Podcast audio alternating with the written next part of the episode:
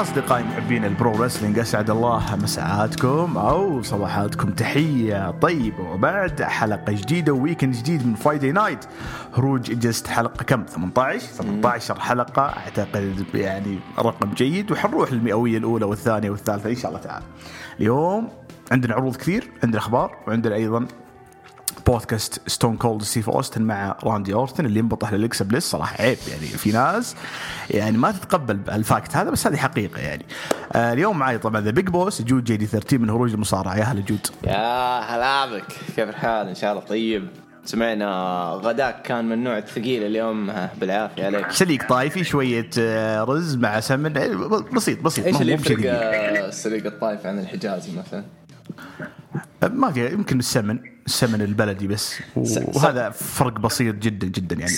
طبعا بعض الناس يحط قشطة مع الرز، وبعض الناس يحط حليب، فما أدري أنت أي واحد تفضل حقيقة. والله ما أدري أنا أصلا. تدري آخر مرة أكلت فيها سليق متى؟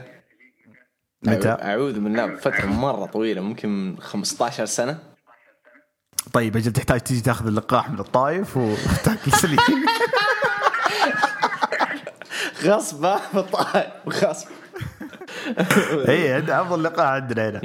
طيب شكلها الابره صغيره هناك عندكم. لا بس لانه تعرف يعني مراكز كثير وتوفر في كل مكان، في كل مكان والله الحمد لله، حتى في جده. بس يعني اللي قال لك الاقتراح ذا ما ادري ايش كان يبغى. اليوم في حدث كبير في الالتيميت تيم اسمه الفوت بيرث داي. صدقني ان شاء الله بيطلع لي لاعب كبير وبهلل عليكم في تويتر. مجمع 42 باكج. حبيبي والله تكفى دعواتك. حامينا بنبدا باي دبليو وبنقفل بنكس تي. ليش؟ لانه انكس تي اقوى، ما اقدر هايط الاسبوعين ذي باعترافي انا وسيم، فبنعطي فرصه لانكس تي يقفل البودكاست. بنبدا باي دبليو داينامايت. الاسبوع هذا كان فيه يعني تقريبا 50,000 فقره، بناخذها واحده. أنا حاب حاجة بس قبل ما أبدأ، يمكن ما أدري تعجبك ولا لا، بس الكاتش فريز حقت برادي لي لما يبدأ فيها جيم روس، كأنها بتصير زي الليجاسي في العروض. خلاص هم قالوا من يوم ما توفى قالوا نفتتح فيها العرض دائما It's Wednesday and you know what it is. يب أنا سولفت الفجر مع أبو يحيى أبو تولين وشفت النقاشات، كان مرة حامي لأنه أنا زعلان من أبو تولين، مركز بشكل سلبي مرة، ومركز على ستينك. أدري إنه ستينك مو أفضل بوكينج، بس شوف الأشياء الثانية. لا ستينك مسك على ستينك. طبعا مباراة الأسبوع في رأيي، أنا شفت NXT وشفت أي دبليو. مباراة الأسبوع سايدل وكيني أوميجا، ولا أدري إذا هو شيء جيد. البطل يوصل بمرحلة أنه نير فول مع مات سايدل، وحنا عارفين مات سايدل نجم من نجوم دبليو، بس يعني ما مرة فاز بلقب عالم. مباراة حلوة، 11 دقيقة، وتقييم الموقع 3.5 نجوم. تستاهل. أنا أتوقع ديف ملزر بيعطيها 5 نجوم بالراحة يعني. مباراة جميلة، ما في أشياء كثير، إلا أنه ترى بنيت في دارك، وفي ناس كثيرين وأنا منهم ما نتابع دارك، بنيت هذه المباراة في دارك إليفيشن أتوقع. شفت المباراة، جازت لك كيف معاك المباراة؟ أنا مستغرب إنك أنت اخترتها كأفضل مباراة هذا الأسبوع الصراحة. هذا أول شيء يعني أنا مستغرب منه. فيها إثارة وفيها سرعة وفيها نير فولز. الجمهور اللي حول الحلبة كان مولع. طبعا أنا عارف إنه ما تسايدل مو بيفوز باللقب، بس حلوة الفكرة إنه البطل ترى من زمان أوميجا ما دافع اللقب بالطريقة دي يعني. مع كان ترى المباراة مع جو ماكسلي المباراة ما هي اللقب. يب بس إنه البطل نفسه متى آخر مرة لعب في داينامايت؟ من زمان، بس أنا أبغى أوصله. أوكي ما أرجع وأقول لك يعني ما هو تدقيق، أنت عارف رأيي بالنسبة لي دبليو يعني معجب فيهم زي أي اتحاد ثاني، لكن أنت هنا تتكلم عن بطل أي دبليو اللي في قصته يعتبر بطل المغوار بأساليبه، لكن لما تجيب واحد ما يطلع إلا في دارك ويلعب هذه المباراة والمستوى هذا مع البطل نفسه، فأنت كذا تأثر على إيش مصداقية البطل. هذا بالنسبة لي أنا يعني، أنا رؤيتي لما أشوف البطل أشوف إنه يكون لازم على نفس القصة حقته، من الناس اللي تقول مثلا إيه إنه مثلا أنت رأيك إنه لا يسوي سكواش اللي بيلعب على واحد زي سايدل. مو بس سكواش، يلعن أبو خيره ويأخذها 10 دقائق. مات سايدل يعطي حركات من هنا يعني. مثلا لو أحط مثال، أوكي لو أحط مثال، مات سايدل هذا نفسه نفس البوكينج، بس غير مثلا كيني أوميجا بمثلا نقول راندي أورتن مثلا. أوكي هل حتشوف انه راندي اورتن او البوكينج حيتعاملوا معاه بالطريقه ذي انه حتاكل ضرب يا بطل. اكزاكتلي هو انا كنت جايك بنبرش كذا على النقطه هذه. البوكينج حق اوميجا او هو يبغى نفسه كذا, يبغى يطلع انه ما بده فايتنج يا شاعر اي دبليو كذا مثلا, يبغى يقدم المستوى اللي مثلا تشعر انه ينفع البيبر فيو ما ينفع العرض الاسبوعي, ويبغى يلعب مع كل واحد كانه هذا ثريت, كانه هذا يشكل له خطر. انا فاهمك انا فاهمك, بس ترى من انطلاقه اي دبليو اليومك هذا الرتم, مو الرتم عفوا, هذا تقريبا زي ما تقول الفقره المهمه في العمود الفقري حق اي دبليو. عرفت انه كل المباريات لازم تكون ايش بذا الاسلوب تقريبا. كودي لما يلعب مع ناس ما ندري عنهم يطلعهم اوفر بزياده وما نستفيد. سوني كيس طلعوا اوفر, جوي جينيلا طلعوا اوفر ولا استفدنا. فهمت؟ هل تعتقد انه الاسلوب هذا والستايل هذا خلفه النجوم هذولي حقي الانديز اللي كانوا في نيو جابان زي اوميجا واليانج باكس, او خلفه توني خان؟ لان توني خان صرح اكثر مره انه يبغى يعطي الكل فرصه. لا شوف, توني خان مع الخيل يا شقره, عرفت؟ مو تقليل فيه, بس انه هو طازه في البزنس وهو اعترف بنفسه, وهو يقول انه انا قاعد استفيد من الشباب اللي معاي اللي عندهم ويسمع الآراء. يا سلام عليك. فانا عشان كذا اقول مع الخيل يا شقرة, بس من ناحية البزنس هو فاهم البزنس كيف يسوق كيف يروج, هذا شغلته, عرفت؟ بروموتر. لكن البوكينج حيسوي لايف ايفنت اتوقع في الرسل مانيا ويكند صح, لكن يوم سماك داون. اي لكن اقصده انه المباريات هذه نفسها البوكينج والمساحه اللي يعطوها لكل النجوم انهم يطلعوا بشكل قوي مره وفي الاخير ما نستفيد منهم. هذه غلطه النجوم نفسهم اللي ماسكين البوكينج, زي لما كنا نشوف دبليو سي دبليو زمان. اللهم دبليو سي دبليو كان سكواش لمصلحه البوكرز, هنا لا, هنا بدون مساحه بس بدون بلان بدون خطه, عرفت؟ هذا اللي يعصبني انا كمشاهد. بغيت اقول لك في بالي انه قاعدين يسوون سيت اب كذا الفريق بسايد واخوه مايك انه يكونون فريق قوي في التكتيك. ولا حيصير قوي ولا شيء. انت وهذا وجه يا شارع, افتكر الكلام ذا. وش ذا البدايه اللي فيها اختلافات. طيب نروح للباك ستيج. اتوقع داربي آلين قبل أسبوع تحدى أي واحد من الدارك أوردر بحجة أنه أفضل بطل في التاريخ للقب TNT هو بروديلي. ممتاز. من اللي مرشح أفضل واحد بالنسبة لي فيهم اللي هو جون سيلفر, وعطاه كذا هانج بن بيج يعني دفعة معنوية. هانج بن بيج متكي معاهم إلى الحين, ما قال أنا معاهم بس متكي معاهم. لعب مباراة مع سيزار بنوني, وأنا بسألك سيزار ما كان في NXT صح؟ قشعوه مع تايا كونتي. شفت منزل صورته مع عائلته الصغيرة, راح أرسل لك الصور ما شاء الله ولدها العيون الزرق. المباراة حلوة يعني سكواش. هذا المباراة يمكن اللي تقصدك إنه ما يلعب بالطريقة ذي يعني ما يعطي فرصة للخصم. أيوة, وأنا حاب البوكينج حق هانجمان بيج, وقلتها العيال إنه هو رايح لبطولة العالم متى ما أدري. مرة حلوة, ما في أي شيء أكثر من كذا, دقيقتين ما في شيء ثاني. أنت شفت ما أدري شو رأيك في البوكينج حق هانجمان؟ المفروض العكس, المفروض بوكينج سايد اللي هو هنا عشان نشوف مين سيزار بونوني, لأنه ما كنا نشوفه في NXT ولا بنشوفه هنا في NXT, عرفت؟ لكن ما لي رأي أنا في هذه المباراة لأنها سكواش. بس هانجمان أيوة بتكلم عن هانجمان. ما أدري إذا شفت حلقة بي تي إي الأخيرة بينج ذا إليت. شفت اليونج باكس قاعدين يطلعون فيه كذا من ورا ستار. أيوة. ما أدري إذا هذه ربطوها مع حاجة صارت قبل 6 أشهر لما كيني فاز باللقب وبعدين جول جود براذرز واليونج باكس, وتفتكر لما انضموا مع بعض. صحيح. فكانت الحلقة ذيك حقت بي تي إي انهم سحبوا على هانجمان لما كان لسه يشرب.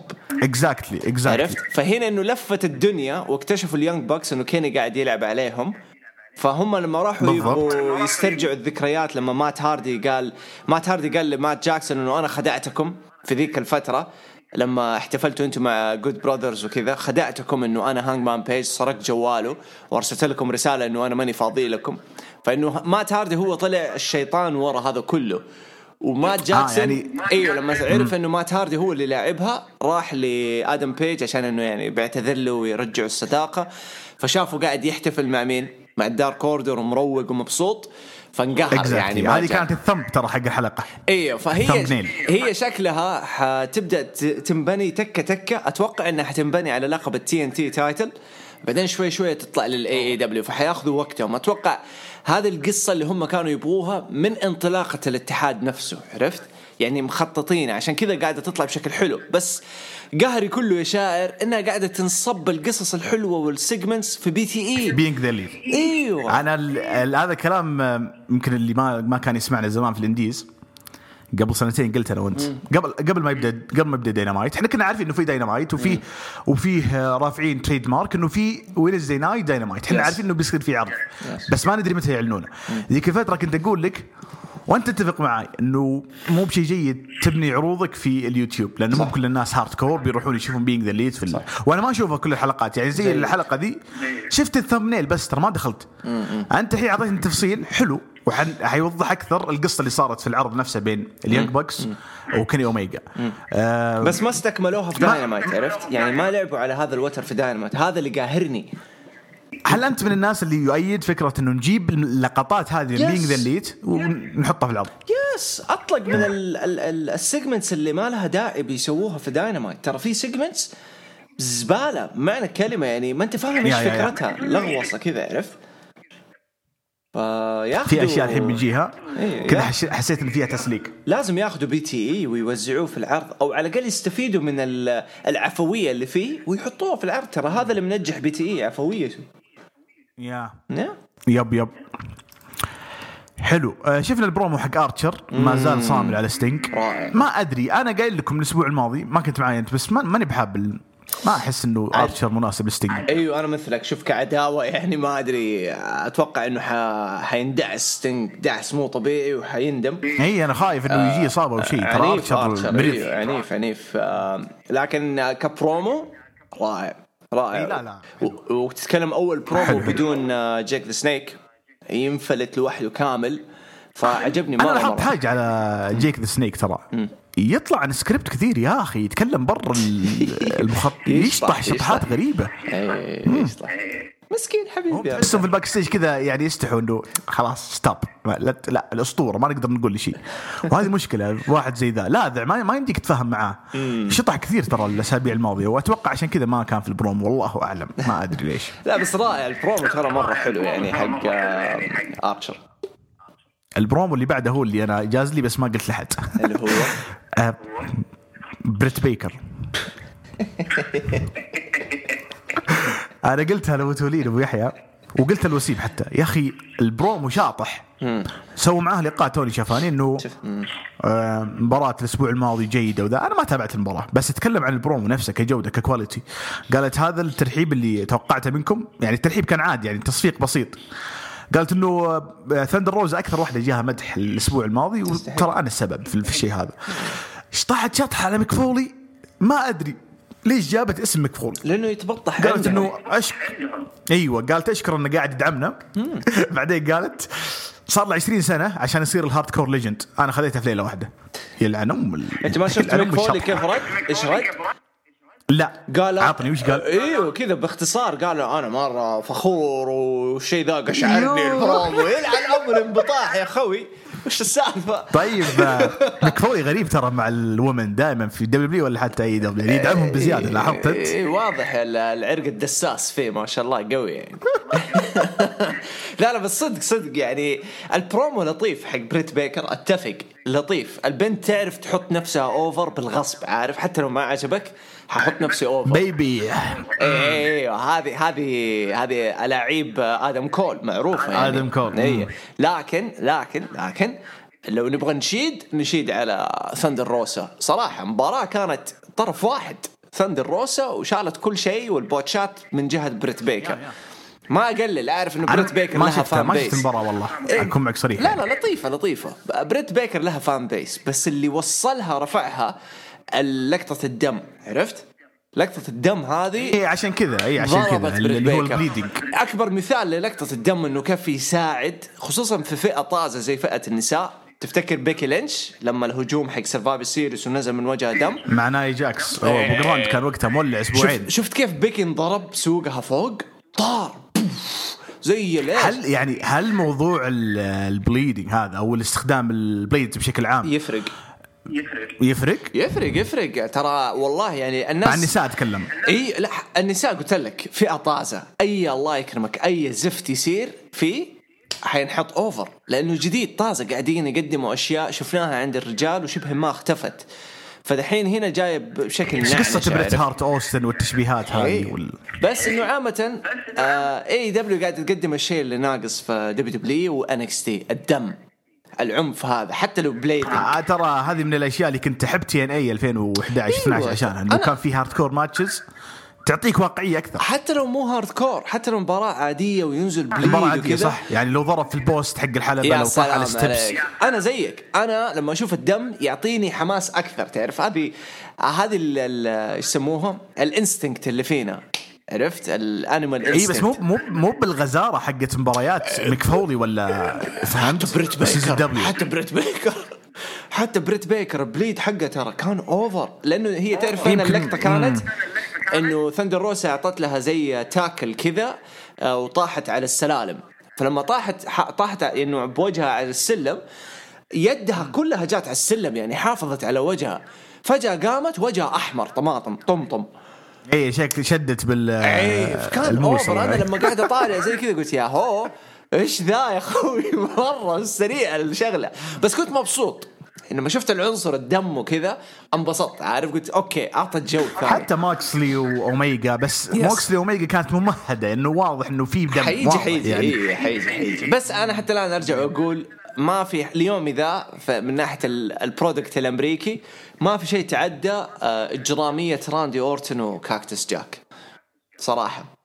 اليوم إذا باكلاش 2004 اي اليوم إذا والله ما في. أنا ما أحب الهاردكور، أنت تعرفني، بس هذيك دام مباراة مبنية من نوفمبر 2003 والرامبل دخل مكفولي وقص راندي أورتن، بعدين رجع روك عشان يلعب مع مكفولي ضد الإفولوشن. العداوة 5 شهور 6 شهور طبيعي تكون كذا، يعني مبنية بشكل حلو، وكان فيها بوش راندي أورتن، وبعدها أتوقع صار ليجند كيلر بشكل رسمي، ليجند كيلر وحولوه سماك داون بعدها.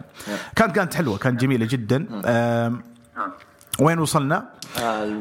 طيب كريستيان طقطق عليه كازاريان طقطقة الأرض. الآن حبيتها، تعرف الواقعية اللي حنا نتكلم عنها، إنه كريستيان إيش بيسوي، وش أوت وورك إفري ون، إيش قاعد تسوي، إيش قاعد تقول.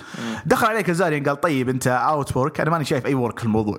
متى بتبدأ تشتغل، متى بتبدأ تصارع؟ فقال عندي مباراة الأسبوع الجاي وأتوقع أنك بتكون أفضل خصم بالنسبة لي. طبعا بينهم تاريخ كبير، في هم كنديين الاثنين، وبينهم تاريخ كبير في تي ان اي، وأنا نزلت مباراة في تويتر اللي يبغى يشوفها. حلوة، مباراة حلوة بينهم، مستوى جميل. أول مباراة كريستيان مع كازاريان، وهذه أول مباراة فردية من 7 سنين. أنا أتوقع بتكون مباراة حلوة لأنه اختار واحد خبرة، يعني زي لما رجع إيج حطوه مع راندي، هذه الفكرة الحلوة. حافظ عليه، واضح انه مثل ما قلنا انا وانت قبل يومين انه حيبعدون كريستيان عن اللقب لانه شافوا ان دخلت على اوميجا كانت بس، ومثل ما قلنا من قبل اي دبليو تبغى لحظات كذا تفجع الناس. بس هل هي ايجابيه سلبيه؟ هذه هي رده فعلنا احنا، بس دخلوا كريستيان على اوميجا على اساس الناس يقولون اوه والله في شيء، بعدين سحبوه بكل بساطه لانه كريستيان او اوميجا داخل في قصه الحين كريستيان بيشطح شطحه غريبه وبيخسر، فما لها داعي. فيبدون انهم سحبوا كريستيان حاليا وحيلعبون مباريات كذا فرديه لين يعني يشوفون الوقت مناسب ويلعب، ومش حيفوز باللقب. من الحين اقول لكم ما حيفوز باللقب كريستيان، فهمت الفكره؟ كازاريان كريستيان فكره جيده ولا لا؟ لا ما انا لما شفتها انبسطت، يعني قلت اختاروا الشخص المناسب اللي يساعد كريستيان يرجع في الصوره، عارف، يستعيد. يعني كان مباراه تدريب، عرفت، بس على لايف شو يعني، فبالعكس اختيار مناسب. لكن انا لسه مع السلوغن اللي هو مستخدمه Outwork Everyone ولا شيء زي كذا، أحس ما لها داعي لواحد عمره فوق 40 سنة، فهمت، وغائب 7 سنوات، فما في مصداقية. فهو هذه الفكرة إنه حط مسمى عشان يبني مصداقيته على المسمى، فهمت، reverse psychology يعني. بس أنت قلت في تويتر حاجة حبيتها أنا، إنه كريستيان مو بالنجم اللي سوبر سوبر سوبر وانت تنتظر من زي ستينك. وتقولي ليش اشغلنا بستينك؟ لانه ستينك الايكون. بس كريستيان تقريبا 3/4 مسيرته متكاردر، يعني ما وصل الا بعد ما اعتزل ايج، راح نافس البرت واخذ اللقب ودخل في عداوه حلوه مع راندي. بس هذه مسيره كريستيان في الفتره هذيك يعني البارزه، حتى راندي يعتبرها افضل عداوه بالنسبه لي في سماك داون، ويتكلموا عنها في البودكاست. اللي بوصل لك انه كريستيان ما عمره كان يعني في دبليو خلت يعني في دبليو ما عمره كان المصنف الاول على اللقب ولا المنافس الاول على القاب العالم ولا. وافضل كاتش فريز وصل فيه كريستيان one more match تتذكره. هذا one more match ما يقوله واحد ينافس على الألقاب, يقوله واحد خيخة يعني يبغى الألقاب بس مو قادر يجيبها. وانت كذا قاعد تشن هجوم عليك, الله يعينك. لا بالعكس, أنا أقدر كريستيان كموهبة ونعرف أنه من أفضل المصارعين على الحلبة, بس ككاركتر ما حيكون بطل عالم. فبنشوف الأسبوع الجاي وحاطب له, لا تخاف يعني بجهز تطبيق قوي أنا والعيال. طيب ما شفت رأيك عن بينيكل الفريق الجديد؟ لعبوا مباراة ثلاثية اللي مثلهم كان اف تي ار وشون سبيرز, وبعد المباراة شفنا جلد على براين بيلمن. وبقول لك حاجة عن الولد ذا بس خلنا نخلص المباراة بشكل عام. داكس وكاش عطونا بروم وجلدوا سانتانا وأورتيز وام جي اف جلد كريس جيريكو. الجروب لو تلاحظ بالانترو ولو تشوف انت تحط كذا عينك على الشاشة تطلع الأسامي وفي استنساخ بسيط من Evolution. فور هورسمن, أغنية فور هورسمن. ما أدري, أنا شفت في البوستر حقهم لما طلعوا أي تولي حاط الفور هورسمن الأربعة كذا صابع, بس الدخلة نفسها الطريقة ذا في Evolution أي بطريقة أو بأخرى. أنا ما خليت رأيك, أنا بالنسبة لي حاب العصابة مبدئيا, بس ما أقدر أحكم لين نشوف عداوتهم مع الإنر سيركل لأن هي العداوة الأساسية. الحين أنت ككونسبت اثنين من أفضل التاك تيمز في العالم, FTR تولي أسطورة, MJF واردلو كالبودي جارد حقهم, الشاطح في المجموعة كلها شون سبيرز. أنا معاكم, اللي يقول لي شون سبيرز مناسب أنا أقول لك مو بشرط صراحة, يعني كان في خيارات أفضل. ما يحتاجوا يا حبيبي. تدري أنا إيش في بالي؟ كودي مثلا. تتذكر اللي يسمونهم في التي ان اي اللي يحبهم وبتولين نسيت اسمهم, مين العصابه اللي كان فيها كيف الناش بوكرتي مافيا مين ايفنت مافيا. تتذكر ستينك والسود فهمت الفكره؟ انا كان في بالي ستينك بدل ما يقعد يطبل داربي كذا بشكل اسبوعي, يعني يكون مع الجروب افضل, يعني يكون مع جروب زي كذا افضل من انه يكون مع داربي. هذا رايي, بس ممكن الناس يمكن اي دبل ما يبغون ستينج هيل. كودي والله خيار مره ممتاز, لانه انا قلت امس لزياد, قلت كودي ما راح ينقذ من الخبصه هذه اللي قاعد يسويها بشكل اسبوعي الا انه يتحول هيل. يس فعطني رايك عن الكونسبت حق العصابه وش المستقبل, يعني انت ايش تشوف افضل شيء يسوونه؟ انا اول شيء اتفق معك, شون سبيرز ضحك لما عرفت انه انضم معاهم, قعدت اضحك لانه هذا حبه الهيل في الرز. حتى مجتمع الامريكي ترى ما يبغاه, كلهم يشوف انه تعبان, يعني ما يحتاج العصابه. ما شون سبيرس كندي صح اصلا, كندي. ايوه بس انا اتكلم انه الاجنبي يعني الجنسيه ككاركتر ما ينفع مع جروب زي كذا, ما ينفع ابدا, وما قاعد يضيف يعني, فهمت؟ ما هو ضايف يعني. شوف افتيار يتكلموا ووردلو عارفين, انا خايف يجود انه يفاجئنا ويقدم شيء جيد. ما لا انا ما اشوف انه راح يقدم اي حاجه الصراحه, لانه اخذ فرصه كثير يعني, وكفايه تتكلم الحين 2 سنين ولسه محافظ على اسم ذا تشير مان من الديبيو حقه, فواضح انه ما عنده اي هدف لقدام اصلا, مبسوط على الشيء اللي وصل له. هذا اكثر واحد تكه في كل شيء في دبليو في التدريب, يعني كم اخذ يمكن من اف سي دبليو لان اكس تي ما يقارب 10 سنوات, وما كمل في المين روستر 2 أو 3. شخصيه تن نجحت وبعدها ما في ولا شيء نجح معه. علمو يا ابو واخذ بيت الرويس وانت القب. هذا جابها صح. البينكل من الظهور حقهم قبل 2 أسابيع تقريبا أو أسبوع لما نزلوا من الطيارة, على طول قلت Evolution على طول, الطريقة ووقفة كده. الفور هورسمن ترى استخدموا الطيارة من قبل. أي بس إنه يعني مين آخر عصابة إحنا عشنا عليها؟ Evolution. بس أيوة خلاصة, أو لما تجي تعصر بينكل حتعصر فور هورسمن, حيطلع منك كذا خلاصة فور هورسمن. علمهم زي ما أرجع أقول لك, شون سبيرز ما له داعي. العصابة كجروب كذا بدون شون سبيرز شكلهم مرة ممتاز وحلو. ما زلت عند كلامي إنه MJF لسه طازة يعني كليدر لجروب. اللي شفت البرومو شفته انت اكيد, MJF شوف اسلوب كلامه وشوف اسلوب كلام داكس من FTR. داكس كان اقوى بأسلوب كلامه تحسه هو الليدر, عرفت الإيموشنز وجه صراحة أحمر من أيوة. العصب يا سلام عليك, أعطاك إحساس مرة قوي كأنت متلقي, فهمت؟ أعطاك الإحساس القوي اللي يخليك تتحمس أكثر. MJF في الأسبوع الماضي أحسن ترى, MJF أيوة عشان كذا أقول لك متقلب MJF لأنه لسه طازة, عمره 23-24 لسه يبغاله وقت, فهمت؟ يعني The Rock بعمره, أوسم بعمره, كانوا لسه طازة, يعني يصيبوا أحيانا ويخبصوا أحيانا. هي روك وقتها انبطح الإسلامين. المهم ايه, فMJF هذا الأسبوع بالنسبة لي رجع أسلوب البروموهات اللي أنا أسميها بالنسبة له بروموهات مدرسية حقت مدارس, فهمت؟ مضاربات مدارس كذا. هذا النظام هذا اللي بعض الأحيان ما أحبه في MJF, أنه يعطيك إحساس كأنك تشوف مضاربة مدارس, كلام مدارس, عرفت؟ تعال قابلك في التحلي أبويا عند ميراج نتضارب, نفس الأسلوب. هذا اللي يزعلني في MJF, ولا هو يعجبني ابن الذين, بس أنه لسه طازة وقاعدين يكبروه بشكل مرة استعجالي, يلا روح روح روح روح, على أساس أنه يتعلم من أخطائه. لا, يحتاج أنه لما حطوه مع جيريكو كان يحتاج هذا الخط, وكان يحتاج أنهم يطولوا في العداوة حق جيريكو وMJF وأنه انضمامه, بس بعصها جيريكو. إذا هم عارفين أنه جيريكو من أول يبغى يغيب عشان الباند حقه ويبغوا يسجلوا ألبوم ومن عارفه, لا تدخل MJF أو خلي MJF يصير هو الليدر. المعلومة اللي يعني حلوة نقطتك إنه المفروض الطو, أنا زيك, أنا شعرت إنه ايرلي شوية إنه تنتهي أيوه. قصة MJF مع جيريكو حسيت يبغى لها تكة كده شوي لين على الأقل دبل أو نثق, بعدين يصير القلبة بعد في الفول أوت مثلا أو يقشع. بس جود ترى في سبتمبر الماضي ترى MJF قال برومو هذاك إنه في AEW you need to join a group, ولا تسوي لك جروب, هو قال كده.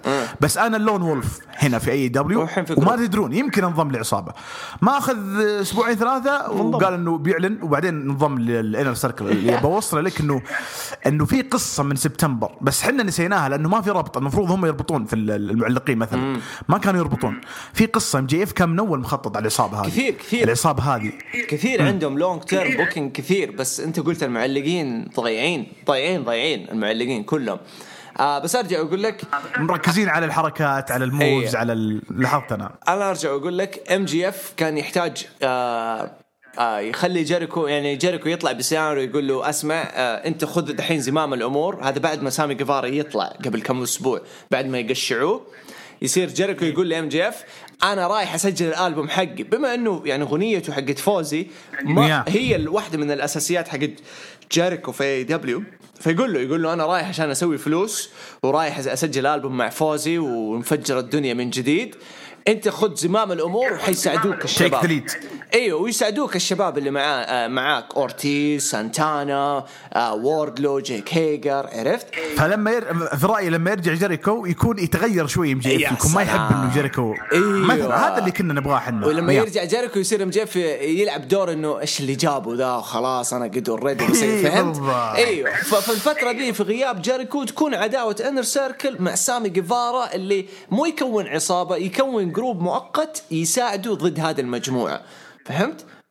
هنا اللي كان الأنسب. تنفع حلقة لو بيدي يعني في اليوتيوب صراحة تسويها وترتب. ما عليك, اللي قدامي الحين إنه MJF ضد جيريكو, FTR ضد سانتانا أورتيز, وواردلو ضد بلاد إن جاتس. يا شاهد هنا تحط بلاد إن جاتس, هنا اللي بغيت أقول لك إياه إنه بلاد إن جاتس العام الماضي أجلوها, السنة هذه 100% حيسوونها. بلاد إن جاتس كيج وأسلحة 5-5, طلع تولي شون سبيرز ضد سامي, هيجر ضد واردلو, تاك تيم ضد تاك تيم, وMJF ضد جيريكو 5-5, وإن شاء الله ما أحد يصاب فيهم ويخرب الخلطة هذه. دبل أور ناثينج يلعبوها بلاد إن جاتس, حتفجر يا ليت, لأنه هذا أكبر مهرجان عندهم السنة. إذا مع إني أنا ماني بحاب إنه دبل أور ناثينج ككونسبت يكون هو أكبر مهرجان, أنا كان ودي all out يكون هو الأكبر. أيوه. طيب طولنا يا ولد, خلصنا من بروم والبينيكل. تيم تاز قالوا خلاص ما بيننا شيء ومسامحين.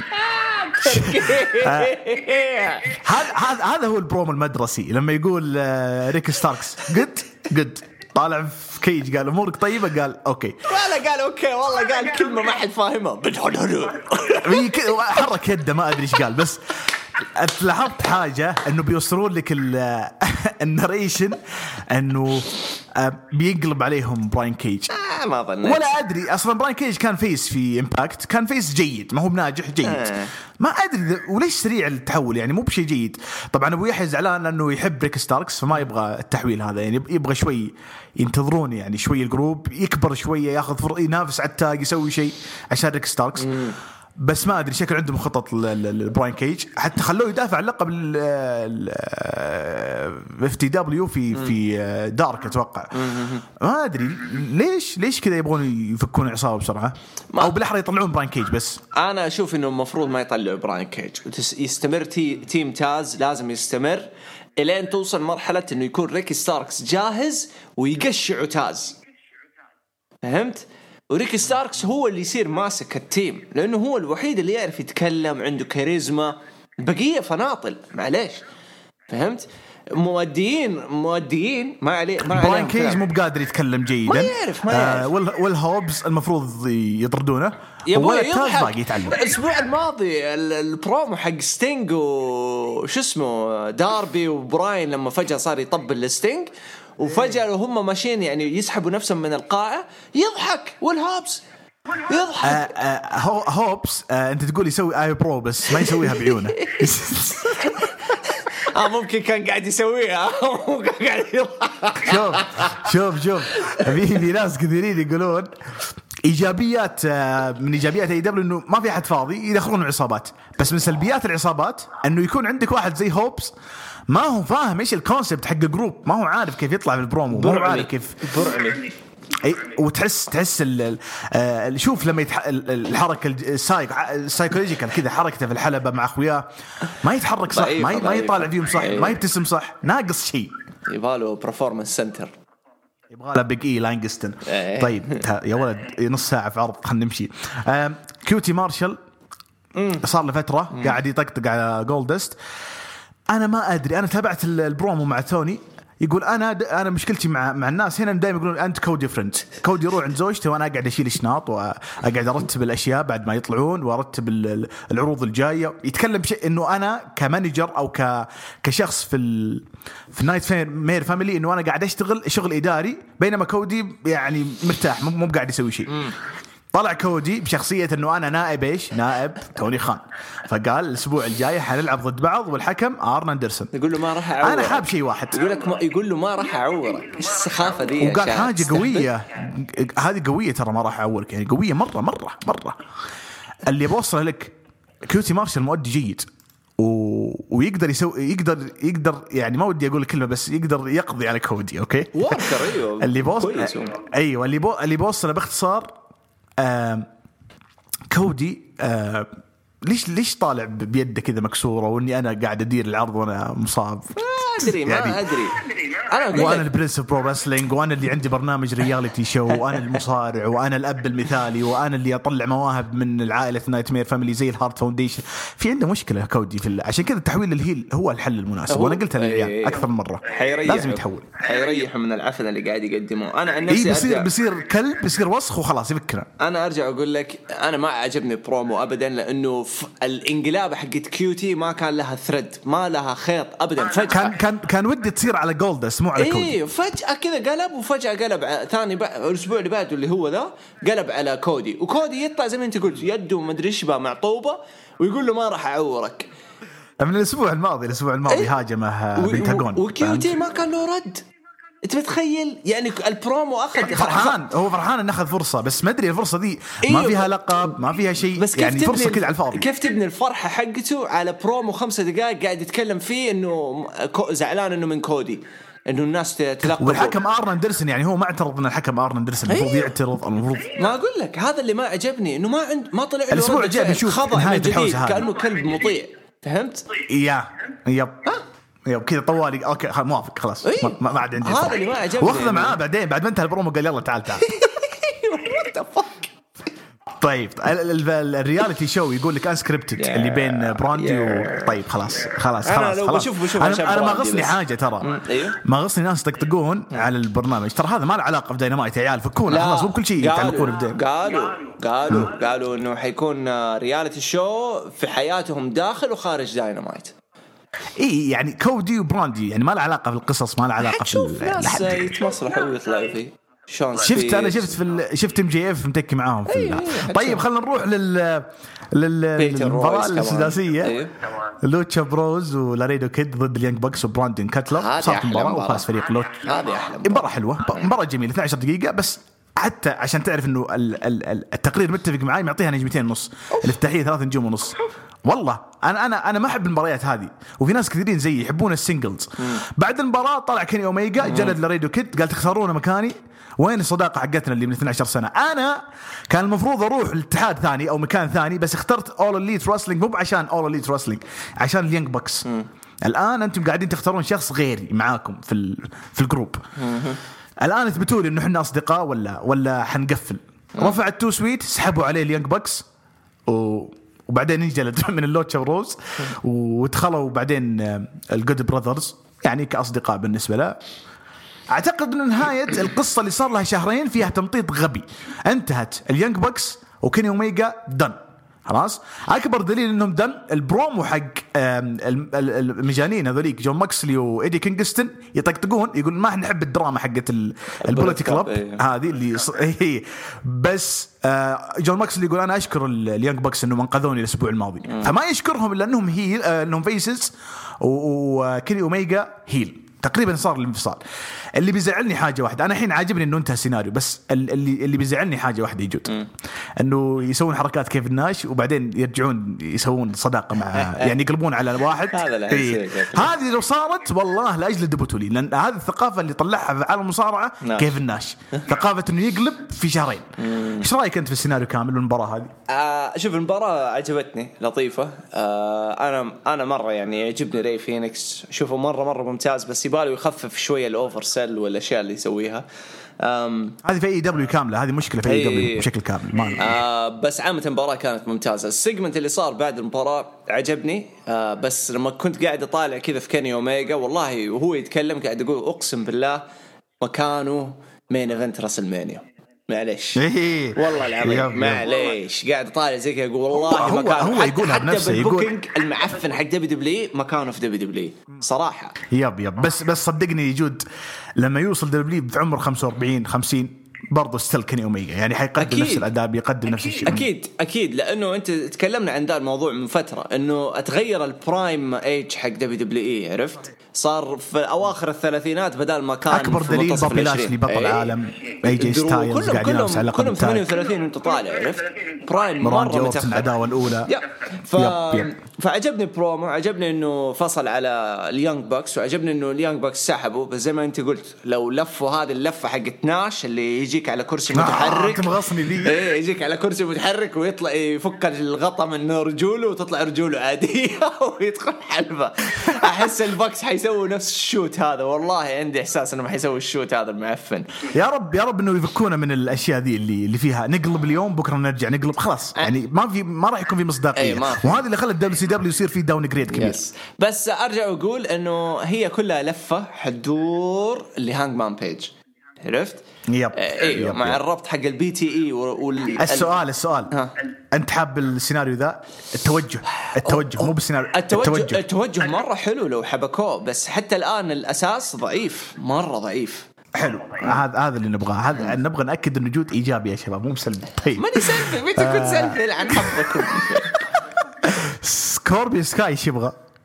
لا دخل على داربي وتحول هيل على الفاضي او بالاحرى قاعدين يمططون الدور حق سكوربي سكاي يعني مو قاعد ياخذ دوره كهيل بعد عن دار في عداوه خلاص. اي هذا غلط من جديد طبعا انا سحبت على نايلا وتاينارا كونتي ما اتوقع انك مهتم. مات هاردي دخل بانيو ما له داعي ما حبيت انا صراحه. بس الزبده المين ايفنت داربي آلن جون سيلفر مباراه جميله. دارك اوردر حاولوا يلعبون على انه يغشون كذا يساعدونا بس ستينك دخل. الى الان انا اتفق مع بوتولين عشان ما حد يقول لي ليش انت شاد عليه ستينج بالدور هذا. خلاص العداوه انتهت هم كانوا حاطين مع داربي آلن ستريت فايت سينماتيك ماتش خايفين انه ستينج يكون على الحلبة يصاب. حلو الان ايش علاقتك مع داربي آلن؟ لا تقول لي شنو العلاقة جود, ما نحتاج, هو علاقة الأب بالابن بس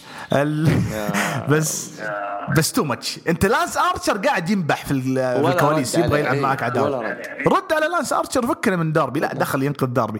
في مشكلة في البوكينج حق ستينك, هم يبغون يطلعون ستينك بس مو بالطريقة صح, عشان كذا المخضرمين زي بوتولين زعلان أفا ستينك مو قاعدين. طبعا عجبني حاجة واحدة في السيجمنت كامل المباراة, طبعا تقييمها يمكن يوصل 4 نجوم, أنا ما حبيتها كثير. أفضل شيء لما صور ريسبكت إيه في الموقع, مين المحشش ده اللي كاتب 4 نجوم؟ لو سمحت احترم أسيروس, اسمه أسيروس, ما أدري هذا اسمع. الريسبكت حلو, الريسبكت اللي عطوه جون سيلفر يستاهله, ومات هاردي قفل العرض بشكل غريب. يبدو لي إنه الدارك أوردر بشكل مؤقت حيتعاونون مع ستينج وداربي آلن ضد مثلا مات هاردي جروب, أي أو تكون مباراة 5-5 الأسابيع الجاية. ماني بحابة الفكرة هذه كلها, وأتمنى ستينج يطلع حتى لو مع لان سارشر, بس على الأقل يطلع من الحوسة هذه. غلط لو سواها, لأنه عندك إنر سيركل وبينكل نفس الفكرة. يب هذا باختصار داينامايت الأسبوع هذا. عرض جميل, عرض لطيف, ما فيه أشياء كثير مرة أسطورية, بس جميل. أقول حاجة واحدة معلش, موضوع إنه جون سيلفر وداربي آلن مين إيفنت هذا غلط صراحة, غلط. ما هم مين إيفنت هذا أول بس شيء. أنا بالنسبة لي أفضل من الومنز تايتل. استنى لو قفلوا العرض ببينكل والمباراة حقتهم والبرومو حقهم أخذ مساحة شوية كان أفضل بكثير, أو حتى كيني أوميجا, أو حتى برومو كيني أوميجا, يا سلام عليك. لكن إنه هذه المباراة داربي آلن وجون سيلفر تنتهي بنفس طريقة المباراة اللي قبلها, مات هاردي برضو نفس النهاية, هجوم هناك وهجوم هنا, صح سيجمنتين نفس البطل. عفن يا رجال معليش والله. أنا كان في بالي وأنا تابع قلت لو فاز جون سيلفر باللقب أوكي كذا حلو إنه خلوها من إيفنت. ما حيفوز. طيب 40 دقيقة على داينامايت والله كثير خلاص. أندرادي تم تنسيقه, شكر بول هيمن تريبليتش وشكر الجميع دبليو وأنه عطوه الريليز حقه وخلاص, وطبعا سوى كتويت لشارلت أنه ارجع للبوستر حق الرسلمانيا, هذه قوية ترى. وهي أصلا صرحت شارلت أنه أنا مبتعدة بسبب كوفيد-19 الزبدة ما راح تكون شارلت في AEW, لا حد يتحمس. لا سومبرا بيكون ممكن يكون يرجع اليابان وممكن يروح AEW, ما استبعد لأنه هو زلينا فاضيين. باختصار أندرادي إيش المستقبل؟ طبعا ما عنده 90 يوم حقت الريليز, يقدر يصارع أي وقت. يابان LIG يرجع لLIG وأريح لص إندقرابلس مدري شو اسمه ذاك, لوس إغنورابلس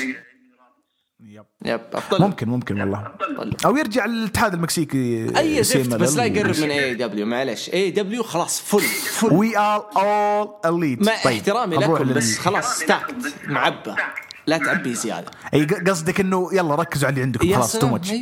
خلاص تو ماتش. بول هيمن جاي في الطريق بس. والله ما استبعد اليهودي يصير فلوسي.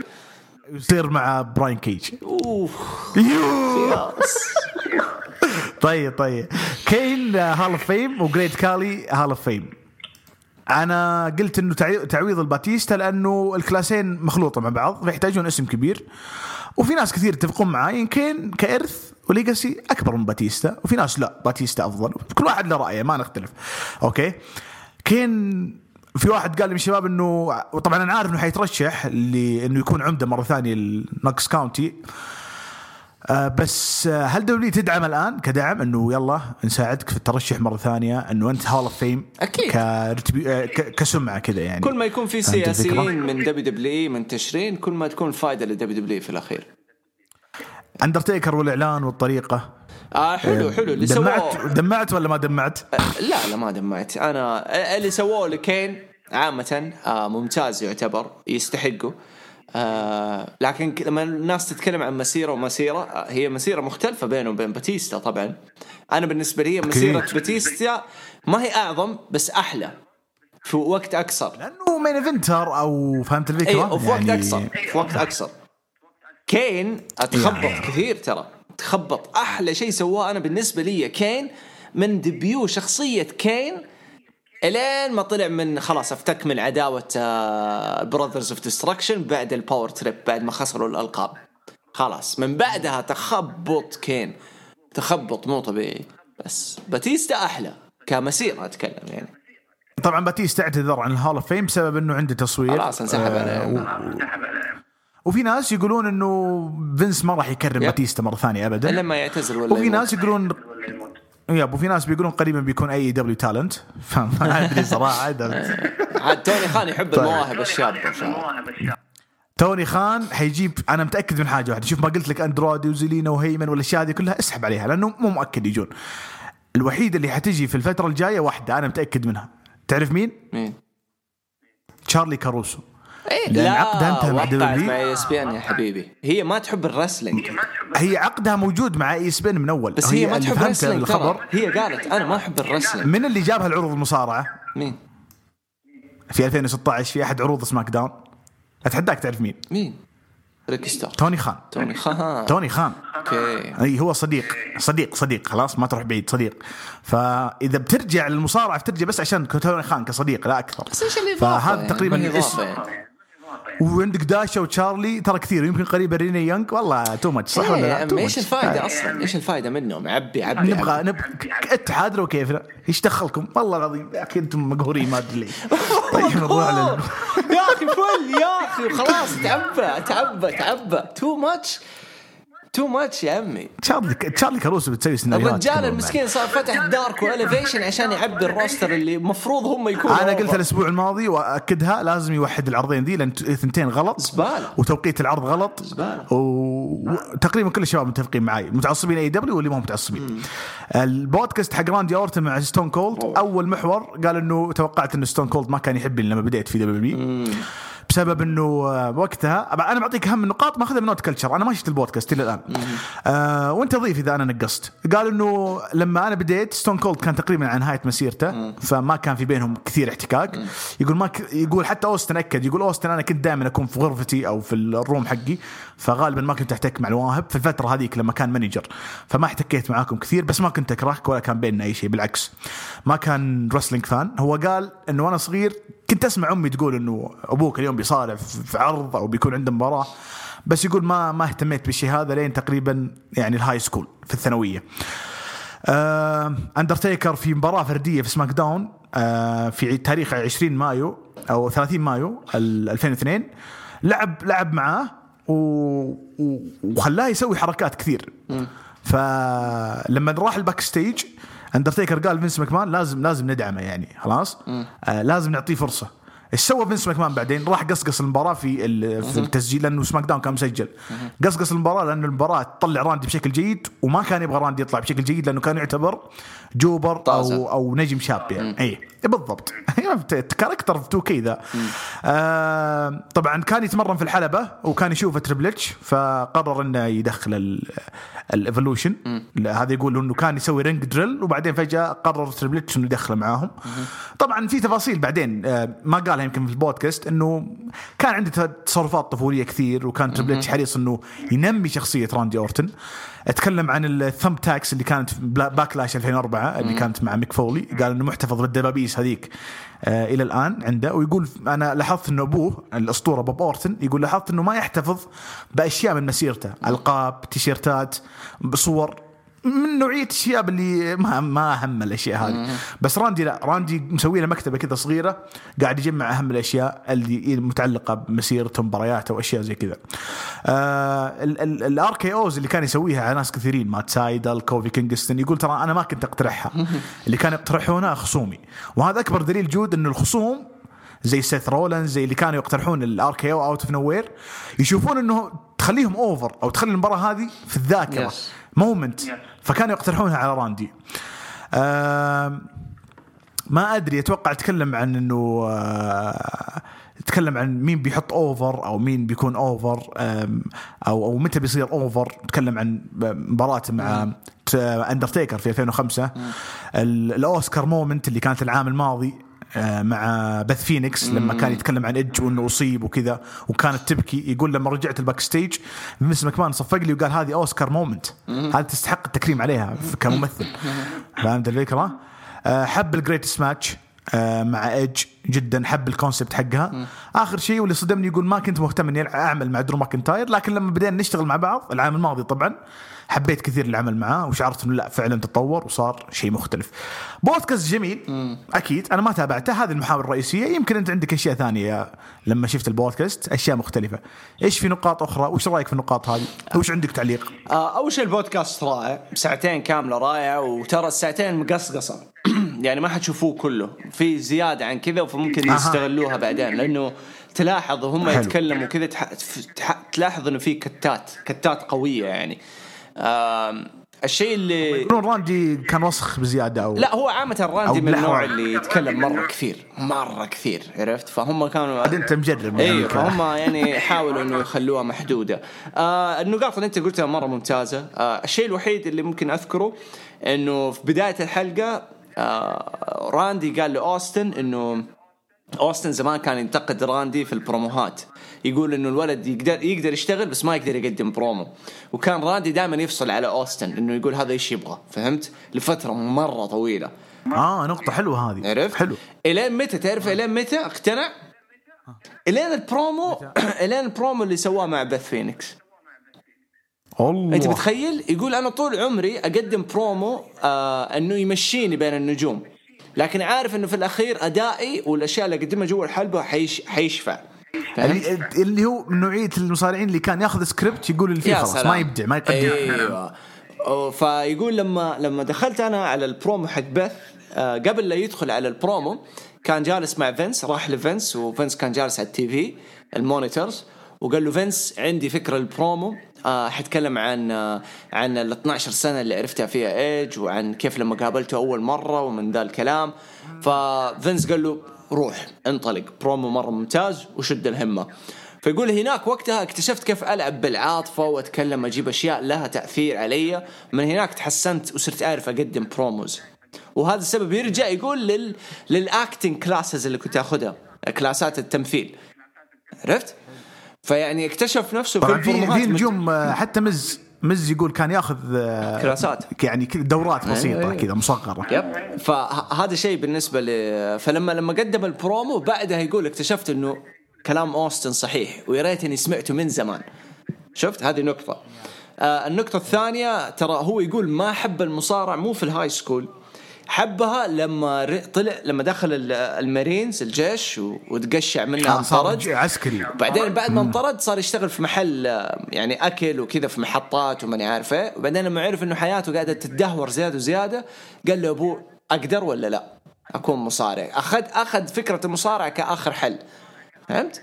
وكان عمره وقتها 22 أو 21, لا أصغر يقول كان عمره 18-19, لأنه هو انضم. ما أقول جود دخل مارين في عمره أصغر من 18, كلامه هو يقول 99 راح سوى تراي أوت, 2000 بدأ في OVW من تحت لتحت وطلع, صحيح ايه. فكان صحيح. 19 وطلع, إلين ما طلع في المين روستر 23-24 شيء زي كده, بس يعني باقي كله صحيح. حلو.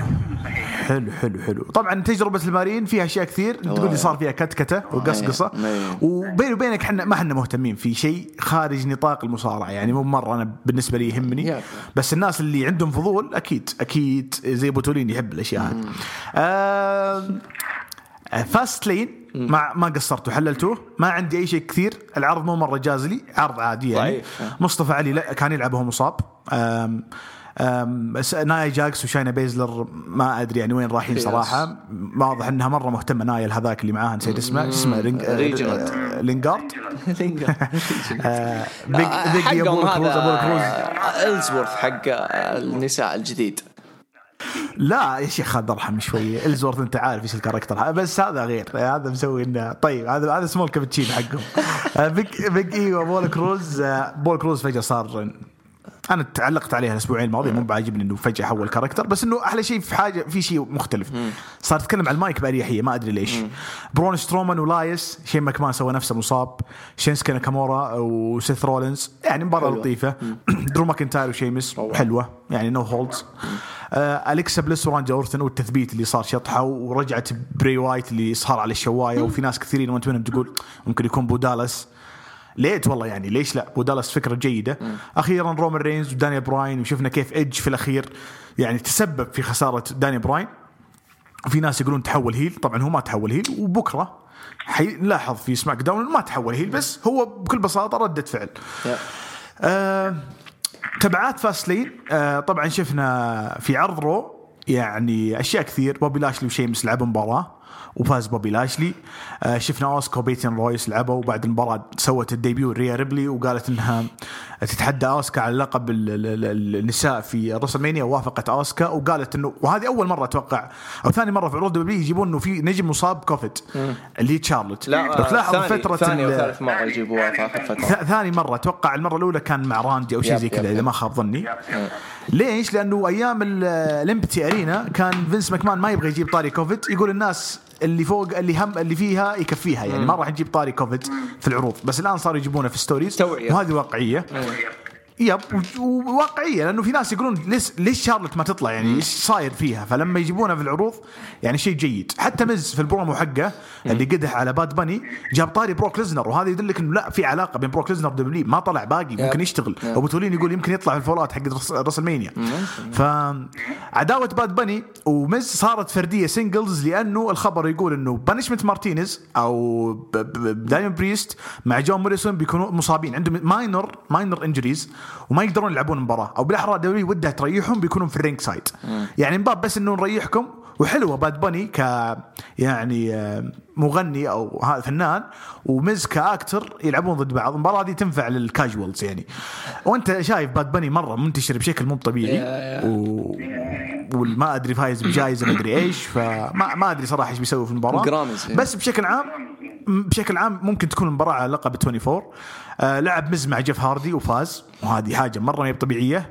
اي جي ستايلز واموس اقسم بالله البرومو حقهم مو طبيعي, بغض النظر عنه مرة يعني فني, بس ما توقعت اموس يشطح الشطحات هذه, وما ادري كيف بيكون ستايل الحلبة. نحمد ربنا انه شفنا نوداي من لمحات 2016, النوداي رجعوا فعلا البرومو كوفي وطقطقتهم على اي جي ستايلز, وانه انت اصلا جايب هذا ما تدري حتى يتكلم انجليزي ولا لا, ما تدري هذا مين منين جايب انت, طقطقه عظيم كان. انتهت فوز كوفي المباراة اللي بين كوفي وأي جي ستايلز. شفنا درو ماكنتاير شيلتون بنجامين سيدريك ألكساندر فاز عليهم, وبالفوز هذا ما حيكونوا موجودين في الرينج سايد بالرسلمانيا. زعل بوبي لاشلي, دخل على الباك ستيج, كان فيه ريكوشي وهمبرتو اللي صار فجأة عوارض, قال لهم أي واحد منكم يجلد ماكنتاير قبل المانيا ينهي يخليه يسبب له إصابة يعطيه فرصة على اللقب, وكانت قوية دي يعني. أنا ما جاب بالي لا واحد ترى, وأكيد زي ريكوشي هو الوحيد اللي في ذوليك اللي موجودين يعني عنده مصداقية إنه ممكن يسوي شيء. ماندي روز دانا بروك لعبوا مع شاينا وناي جاكس وما فاز أحد. أليكسا بليس وكانت تلعب توقع في الباك ستيج, دخل راندي أورتن, هذه كانت المين إيفنت بس كان في سيجمنت الباك ستيج. لايس وشين ماكمان شغالين في الحلبة, دخل لايس وطقطقوا على برون سترومان, ضحكني الأغنية حلوة, ضحكت أنا صراحة, ومركزين على إنه ستوبيد ما أدري ليش, بس إنه تذكرني بعداوة بيك شو وشيء يعني عاجبك نسخة يعني عاجبك أنت. أنا ضحكني إنه لايس قاعد يقلد روك في استخدام الجيتار أو الأغاني في الطقطقة على الآخرين. أتكلم عن لايس, ما أدري هل هي تكون كرنج ما بكرنج, الفكرة حلوة. وبنجي على NXT وبقول لك إنه البروموات حقت LA نايت نفس فكرة بروموات روك لما كان يجي باكستيج يدخل حلبة. LA نايت بالضبط, ها إنك تستنسخ تجارب روك. بالنسبة لي أنا بكون سعيد, ما أدري عنكم أنتم لا أنتم تكرهون الصخرة. فبتصير رسمية بين برون سترومان وشي ماكمان في المانيا, وأنا أتمنى جودة تصير مباراة من نوع يعني هلا نسال أو ستيل كيج أو شيء زي كذا. راندي أورتن في الأخير وذا فيند, دقيقة نسيت إيش صار فيها, أتوقع ما هي حلوة أبدا, ما هي حلوة, دخل والله يا عيال إني نسيت إيش صار فيها, ورب دخل الحلبة سوى RKO وبعدين قام أتوقع دخل الحلبة وطلع ذا فينت قدامه وقام كب عليه بنزين من جديد على أساس إنه يحرقه. هذا بودالس ولا ذا فينت؟ هذا شكله بودالس والله, لأنه مرة نحيف بزيادة, عارف, فكبوا بنزين, كب عليه بنزين على اساس يحرقه, بعدين باغته واعطاه. ايوه شفتها بس يعني فقره تحس انها مكرره على اخر 3 شهور, كرروا الاشياء ذي كثير يعني. بيض كانت مره ما عجبتني ابدا. العرض بشكل عام كيف؟ تعيس ريا ريبلي, باد باني, بوبي لاشلي وماكنتاير ما في اي واحد في الرينج سايد, فهم في نقاط كثير تحس انه يا دوب خلص فاصلين طوالي بدينا نجهز رسلمانيا, ما في وقت بالضبط. من أهم الأخبار الثانية أنه شارلوت ممكن تروح لسماك داون, أوه. يقول بي دبليو انسايدر انه في ريبورت او تقرير انه يوم السبت لبكره احتمال كبير تطلع شارلوت, لانه الان خلاص صارت يعني كليرد بعد كوفيد 19. قالوا كوفيد وكتبت انها حتغيب اسبوعين, فقالوا انه احتمال المانيا نشوفها. ممتاز, حتى هي قالت يمكن ما اكون موجوده في المانيا عشان كذا شالوني من البوستر, لكن بي دبليو انسايدر يقولون حتطلع بكره. والمصيبه جود انه بي ان دبليو انسايدر يقولون ممكن تدخل كثلاثيه مع بيانكا وساشا, وهذه حتخرب. ارجع شوف الخبر, هذه خبصه والله, هذه خبصه مره لو صارت خبصه. يب, انا في بالي سيناريو انه ساشا وبيانكا يتركون اللقب يطلعون من الحلبة بحجه انه شارلوت يعني هاندت الاوبورتونيتيز هذه. لا تضعف كذا, تضعف بيانكا وساشا مره تطيح. والله سيناريو حلو لو صار كذا, يحرقون الحلبة. طيب بلا توينز حيرجعون للمصارعه. اعوذ بالله من المص. طيب خلصنا ساعة. الكارد حق رسلمانيا إلى الآن سو فار لطيف. عندنا الليلة الأولى ساشا بانكس بيانكا بلير على لقب سماك داون وومنز, بابي لاشلي, درو ماكنتاير, MVP حيكون موجود بس سيدريك وشيلتون لا باند. واضح إنهم حيتركون العصابة أو العصابة خلاص تتفكك. لا أنا أشوف شيلتون اللي حيتقشع بس. لا والله حتى سيدريك واضح. لا والله سيدريك. عندي إحساس والله حرام سيدريك يظلم صراحة. والله عندي إحساس يقول إنه إيش حيلعبوها, إنه الاثنين يتقشعوا بعدين شيلتون يهجم على عفوا سيدريك يهجم على شيلتون ويقشعوا ويعجب MVP إنه أوكي أخذت إنيشيتيف, يعني سويت حاجة تثبت لنا إنه أنت لسه مهتم. فهمت؟ يا ليت لأنه سيدريك ما يستاهل, ولا بنجمن أنا عارف إنه مو مفلس بس خلاص كبير. بنجمن خلاص فنش عمي ما أضاف ولا شيء للهارت بيزنس. خلاص يروح اي دبليو تمام. طيب باد باني دمز سينجلز ماتش هذه الليله الاولى. الليله الثانيه رومان رينز ايدج سوفار, ممكن ينضم داني براين حسب ما اشيع.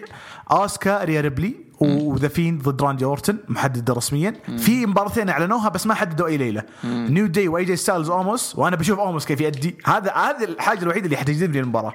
وبرون سترومان ضد شين ماكمان. الى الان سينجلز ماتش, اكيد حيحددون مباريات ثانيه باقي يعني نوت انف.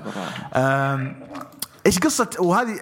شوف احنا كملنا ساعه, ما عندي مشكله حناخذ نص ساعه زياده. ايش قصه ايدج وبراين معاك في تويتر؟ انا سالتك, وكل ما ادخل التايم لاين قاعد اشوف الناس كثير يتكلمون عن ايدج وبراين لدرجه انه حساب المينا نزل شيء عنها. قلت تو ماتش. هي كبرت عن حدها الصراحه. انا ما توقعت كذا ابدا, لانه انا كل اللي سويته قلت لك في الملخص حق دبليو قبل فتره, كتبت انه قلت انه بالنسبه لي انا شخصيا اشوف براين متكامل اكثر, فصاروا اغلبيتهم حق اليوتيوب الفان بويز صاروا يهجمون علي. صح الجمهور حق اليوتيوب يمكن اغلبهم يحبون ايدج. اوكي, بس السؤال اللي يطرح نفسه, هل انت تشوف براين ياخذ اللقب او يستحق ياخذ اللقب على ايدج, يعني على حساب ايدج؟ انا بالنسبه لي ارجع واقول لك ايدج ما يستحق يكون في هذا المنطقه. ادري انه في ناس حتزعل من كلامي, بس ارجع واقول انا هذا كلامي راي لا مو بس راي, كلامي مبني على فكره انه ايش, ما ابغى اساطير هيقعدوا يعيدوا في اشياء انتهت من 100 سنه. بس هذه اول رسلمانيا بدون بارت تايمرز, وايدج ترى مو بارت تايمر, فول تايمر قاعد يطلع بشكل اسبوعي. اي حتى الان, بس حتى الان ممكن بعد مين يختفي ما أدري صراحة. بس أنا في كل الحالات طلعت من هذه كلها الأشياء حقت الشباب اللي في تويتر والناس اللي سووا ردة فعل غريبة. الفول بيكتشر قدامي إنه هم يبغون يسحبون لقب من رومان رينز بدون ما ينبطح رومان رينز. هذه القصة. أيوة. لو حطيت براين يثبت إيدج أو إيدج يثبت براين, هذه الفكرة. بس المشكلة أنت تعرف إيش, إنه حتى لو إيدج أخذ اللقب, اللي خوف هنا انه حيدافع قدام نجوم وحيسوي بوش للنجوم, بس ما حد فيهم حياخذ اللقب منه. فهمت؟ بيصير زي مثلا بروك ليزنر او لما يرجع رومان في الصوره وياخذ اللقب من جديد من ايدج. هذا اللي حيصير, والناس حتبدا تسفل بس.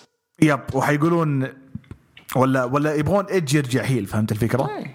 لأنه إيدج كهيل أفضل صراحة في رأيي أنا. بس أنا ما زلت أشوف إيدج ترى يعني ككاركتر كمصارع مرة خرافي, يعني ما حد قده. بس الآن أكيد. الوقت مو وقته, هذا اللي أقصده. بس الوقت مو وقته. بس نزل خبر, إنه مو خبر, نزلوا كذا سكرين شوت من موقع دبليو إنه براين بيتكرم في الهال اوف فيم, بعدين سحبوها.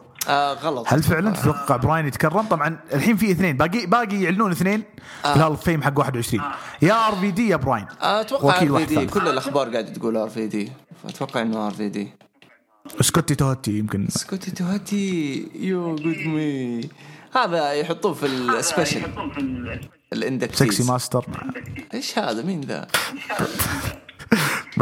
برايد ولد جيري رون تو شو اسمه ايش كان اسمه براين تو سكسي ولا ايش كان مسمينه ايه خلاص لا ترى بيجي بس طيب دراجون لي اصيب وما راح يكون موجود في الكارد حق ارويتش حق عرض 19 سنه هو لسه احنا نسوي الكارد الى الان بنشوف فور واي ماتش لاي ايسيوم براين جونسون وال سي جي ودان هاوسن وبنشوف دان هاوسن الابطال ايوه شين تايلر وسولجرز اوف سافيجري اللي هم موزز كون بيلعبون ضد المكس سكواد اللي هم بانديدو فلاميتا وري اورز.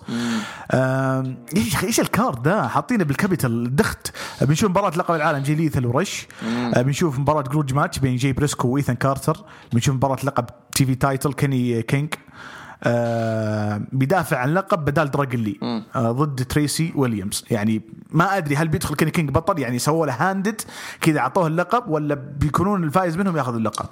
بنشوف مباراة أنسانكشنت ماتش بين مات تيفن وفينسنت. مات تيفن وقسم بالله يجودني إلى قبل شهرين أحسبه إم جي إف يتشابهون بشكل. وطبعا مباراة البيور تايتل جوناثان غريشام ضد داك ترابر اللقب التاك تيم. بنشوف لافاكشيون أتوقع اسمهم كذا ومن معاهم اوكي بيشيلون كيني كينغ يب ضد الفاونديشن تريسي ويليامز وريو تايتس. دالتن كاسل ما زال موجود وحيلعب ضد جوش وودز. مارك بريسكو بيلعب ضد فليب جوردن. بس بتوقع بيكون حلو يعني بيكون كارد جميل يعني بيكون شيء صح انه صابت بيني وبينك انا لسه مستغرب انه كيف اي دبليو حتى ما اخذت فليب جوردن رغم انه يعني اول مهرجان لهم كان مبني على فليب جوردن. ارويتش جود ترى ارويتش مو بالاتحاد اللي بوصل للناس اللي مو بقاله اللي يكون موجود عندهم يكون عند غيرهم. لا لو تلاحظ كل النجوم اللي عندهم ما يكونون برا ما يطلعون برا يعني محافظين يعني وجددوا مع ثلاثة بانديدو وكاسل ورش جددوا معاهم في آخر وجليثل جددوا معاهم في آخر سنة يعني عقود 3 سنوات. فواضح إنه يبغون يحتفظون بحقينهم الأسامي الرئيسية حتى كاسل هذه خطوة موفقة بس الإكسبوجر حقهم سيء يعني وإحنا قلناها لازم يطلعون مع NWA اللي رجعوا الأسبوع هذا باك فور الأتاك أتوقع وباور مفروض يعني تفق. طيب كيثلي وأليستر بلاك طلعوا مصابين. لافنس كارههم ولا شيء بس عندهم إصابات وتعليمات شوي عشان يعدلون بعض الأشياء. يقولون الأسبوع هذا شافوا أليستر بلاك سبوتد في البرفورمانس سنتر يعني موجود ويتمرن مع مع الترينرز أو ترينيز. فما أدري صراحة أنا زعلان على حال الاثنين ذولي. توقع فعلا إصابات ولا حركات دلومية؟ لا إنه والله مصابين. كيث لي بالفعل عنده مشاكل صحية يعني التنفس وكذا عنده مشكلة فيها يعاني عرفت. بالنسبة لأليستر أتوقع إصابات. أنا ما أستبعد الإنسان بأسلوبه وطريقة لعبه أكيد عارف الإصابات جمعت عليه وحس فيها في الأخير فما أستبعد إنه يعاني من إصابات. وبرضو تعرف سحبة فينس من ناحية إنه ما عندنا قصة خليك على جنب لما نرتب لك وضع وترجع. بس البريشر طبعا اندرادي ما كان عنده إصابة وزعل من السحبة هذه يا هي أحيانا فعلا أنت تكون مصاب وترجع بس ما لك قصة يعني وبزي الوقت ذا في قبل المانيا ما في ما بش نعطيك فزي اندرادي طفش وقال لا أنا أبغى ريليز أبطلع ما نبقى على زي كذا ما نبحب الجو هذا. ففي ناس تصبر في ناس لا ما يحبون. بيكوك سووا حاجة يمكن تزعل جمهور المصارعة بس بدأوا يحذفون أشياء من المحتوى حق دبليو نتورك حماية. مثل البرومو حق فينس ماكمان مع بوكر تي العداوة اللي كانت موجودة في التسعينات حقت سيرج سلوتر مع هوجن شالوا أشياء منها. رودي بايبر لما لون وجهها خلاه أسود وأبيض تذكرها شالوها التدخل في المحتوى هذا الاديتنج اوت هذا مو بشيء صح. ممكن السياسة حقت بيكوك إنه ما يكون عندنا أي إشارات عنصرية وهذه حاجة حلوة مبدأ ممتاز. بس أنت تتكلم عن محتوى تاريخي في جمهور في بيج فانز يعني المحتوى تيجي تشيله كذا هم قصدهم إنه ما حتشوفوها في 5 سنوات اللي حتكون فيها هنا موجودة بيكوك بس بعدها يمديكم تشوفوها عرفت. مش أنا خاف بعدين يتمادون يشيلون كريس بنواي يشيل فهمت الفكرة بدون يشيلون أشياء من ما استبعد والله الله يستر بعد. طيب ثندر دوم بيكون موجود بعد المانيا في يونغلينج أتوقع اسمه سنتر نكست مونث. المصيبة إني أنا ما أبغى أي ثندر دوم أبغى الجمهور يرجع. أنت بترجع الجمهور في المانيا رجعهم بعد المانيا يعني باسمك مان إلى متى يبغى يشيل الجمهور من العروض؟ خلاص تدري إنه في ولايات صارت تسمح بالجمهور كامل بدون ما أي مسحات بدون أي شيء. هل تعلم إنه بكاس صار في اتحاد إنديز الفترة الأخيرة وصارت المانجر حقه ميلينا تتذكرها؟ الجمهور اللي كان في الاتحاد فل sold out, ما في لا فحوصات ولا كمامات ولا شيء. اللي بتكلم عنه أنه في ولايات بدت تسمح بالأنشطة بشكل كامل. دبل بي تتوجه للولايات هذه, إيش المشكلة؟ غريبين يعني الثندر دوم أصبح ممل. شوف الثندر دوم مرة ممل المشكلة هذه, بس أنه أنا عارف فينسي بيحافظ على المصارعين وعلى اللي يشتغلوا الإداريين, عرفت؟ فيحق عادي حط القزاز زي اللي في NXT, يعني افصل الجمهور عن هذا وخلي الناس تجي يا اخي. يعني AEW ما صار فيهم مصيبه لما سمحوا للناس يجون, في تباعد وفي بس انت تتكلم انه ايش القاعه قاعتهم حقت AEW الجاكورز أرينا, فما حيكون كوست, عرفت؟ لانه انت لما تجي تستاجر قاعه زي WWE تستاجر قاعه, ففي تفاهم بالنسب انه حتبيع هذا عدد تذاكر عشان تسدد المبلغ وزي كذا, فهمت؟ ممكن يعني لو دخل موضوع الجمهور يكون فيه تفاصيل أكثر. يا سلام عليك. عشان كذا أخذوا الثندر دوم وقاعدين يلعبوها على الرايق إلى ما يجي الوقت المناسب. فأنا أتوقع يعني على سمر سلام ممكن حنا حيكون حقنا الجاجمنت بعد المينيا. إذا شفنا الترتيب حق دبليو في المينيا ممتاز عظيم كذا, حيجيبون جمهور في العروض الجاية. لا حيحبكوها إذا الترتيب حقهم سيء, لأن لو شفت التذاكر جود التذاكر اللي فيها كامبو اللي يكونون 2-3 أو عائلة قليل, وكاتبين إنها محدودة مرة ليميتد, والتذاكر السنجلز كانت هي الأكثر اللي هي تقريبا 15,000 تذكرة سنجل, والباقي تقريبا 7,000 كانت كامبو. فهذا يدل على إنه في عندهم مشكلة في الترتيب في بيع التذاكر, وهذا الشيء بنشوفه في المانيا. هل بيكون صح ولا لا؟ أنا أشوف أنا شفت نموذج بسيط عن الشغل اللي يبغوا يسووه من ناحية التوزيع وكذا هناك, فهمت؟ ففي الرأسمالية فواضح إنه حيكون شيء مرة فخم, مرة فخم. ننتظرهم يقولون بيكون زي نسيت النهائي هذاك اللي حق الكورة السوبر بول, بيكون نفس الفكرة, نفس بيكون في إضاءات ليزرز, بيكون في شاشات, وبيكون في جمهور عن بعد فيرتشوال وفيه ريل. يعني ننتظر ونشوف. أنا متحمس صراحة, من زمان ما شفنا الأجواء هذه في WWE. حتى المصارعين ترى مرة فرحانين. الأكسس السنة هذه بيكون عن بعد, يعني بيكون عن طريق التطبيقات الاكسس, او انك الميتين جريت بيكون. واعلنوا عن نجوم بيج اي وما ادري مين حيطلعون في تطبيقات وحيسولفون مع الجمهور, وما ادري صراحه كيف بتكون, بيوقعون تيشيرتات ترسلونها النجوم او الجمهور ما ادري, بس في آلية اكيد. الخبر القوي الاسبوع هذا واللي اثر على NXT والان حندخل NXT هو خبر الفاكيشن حق الالقاب. فصارت فكيت حقت الالقاب التكتيم بسبب داني بيرتش اصيب, صار عنده سبريتد شولدر, وهذه الإصابة المفروض ما تأخذ أكثر من 2 شهرين بس, يعني لازم يسوي سكيب للتيك أوف. فبناء عليه ندخل على عرض NXT. طبعا العرض افتتح بآدم كول, دخل وكان معاه سيكوريتي حوله, ونفس الشيء بعدين حتى كايل أورايلي. شفنا المباراة الأولى داكوتا كاي وراكيل غونزاليز ضد آيو شيري وزوي ستارك, ولعب مباراة مدتها تقريبا 11 دقيقة, فازت راكيل غونزاليز, وبعدين رمت آيو شيري على الطاولة. أنا الأسبوع الماضي قلتها إنه داكوتا كاي هي اللي حددت المباراة أو طلبت المباراة هذه, وكانت راكيل تقول لا ما أبغى المباراة دي, خلاص أنا أوريدي يعني ما أحتاجها. إن فازت على زوي ستارك أتوقع, فتوقعت إنه يصير شيء بينهم في المباراة دي. لا المفاجأة لا, فازوا. واضح إنه يبغون النجم هذه راكيل تطلع بشكل جيد قبل ما تدخل في التيك أوفر. هذا أول سيجمنت. ما أدري هل هي خصم قوي البطلة في التيك أوفر, ولا تحس إنه الفئة هذه من بعد أوسكا شينا بيزلر قبلهم بيلي ما هي بنفس الفئة, يعني فيها ما هي بسيئة, هي أفضل أكيد من AEW, هي أفضل من روستر حق WWE, بس ما هي بنفس الفئة الوهج اللي كان ذيك الفترة. إيه لأنه شراي شطبت على كل المنافسة, هذا واحد. فالشيء الوحيد اللي بقيله ركال, فهمت؟ فعن نفسي دقيقة وش اسمها ريكال غونزاليز وانا اقول راكيل. طيب سمي فشوف هو اللي حيصير, هذا اللي انا متوقعه. شراي حتفوز, عرفت؟ على اساس انهم يصفوا الروستر كامل, ومن بعد التيك اوفر حيبداوا بناء الجيل الجديد, لانه انت شوف وقعوا معك في نجمه يابانيه حتيجي قريبا لنكستي, صح؟ سراي وبعدين عندك بيا بريسلي اللي وقعوا معاهن, وقعوا مع شو اسمها هذه زوجة موريسون, فالكري. ايوه فالكري. ففي جيل جيل جيل مرة ثقيل بالنسبة لانكستيل بعد التيك اوفر. بنت راك بتكون موجودة. يجوز هذا انسحب عليها حتى مع الجمهور ما صارت موجودة. If you smell what Simeone is cooking. You.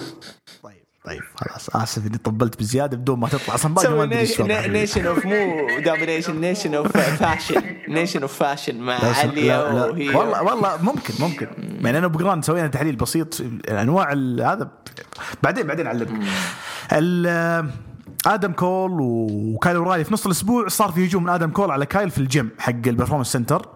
فعجبني حاجة في السيجمنت ذا, لما كان داخل كايل معاه السكيورتيز دخل عليه رودريك سترونج وقال له بساعدك بنجلد آدم كول. قال هذا زمان لما كنا أس, الحين ما إحنا مع بعض, الحين كل واحد فور هيمسلف, أنا راح أجلد بنفسي. زعل رودي سترونج وطلع من المشهد كذا بشكل غريب.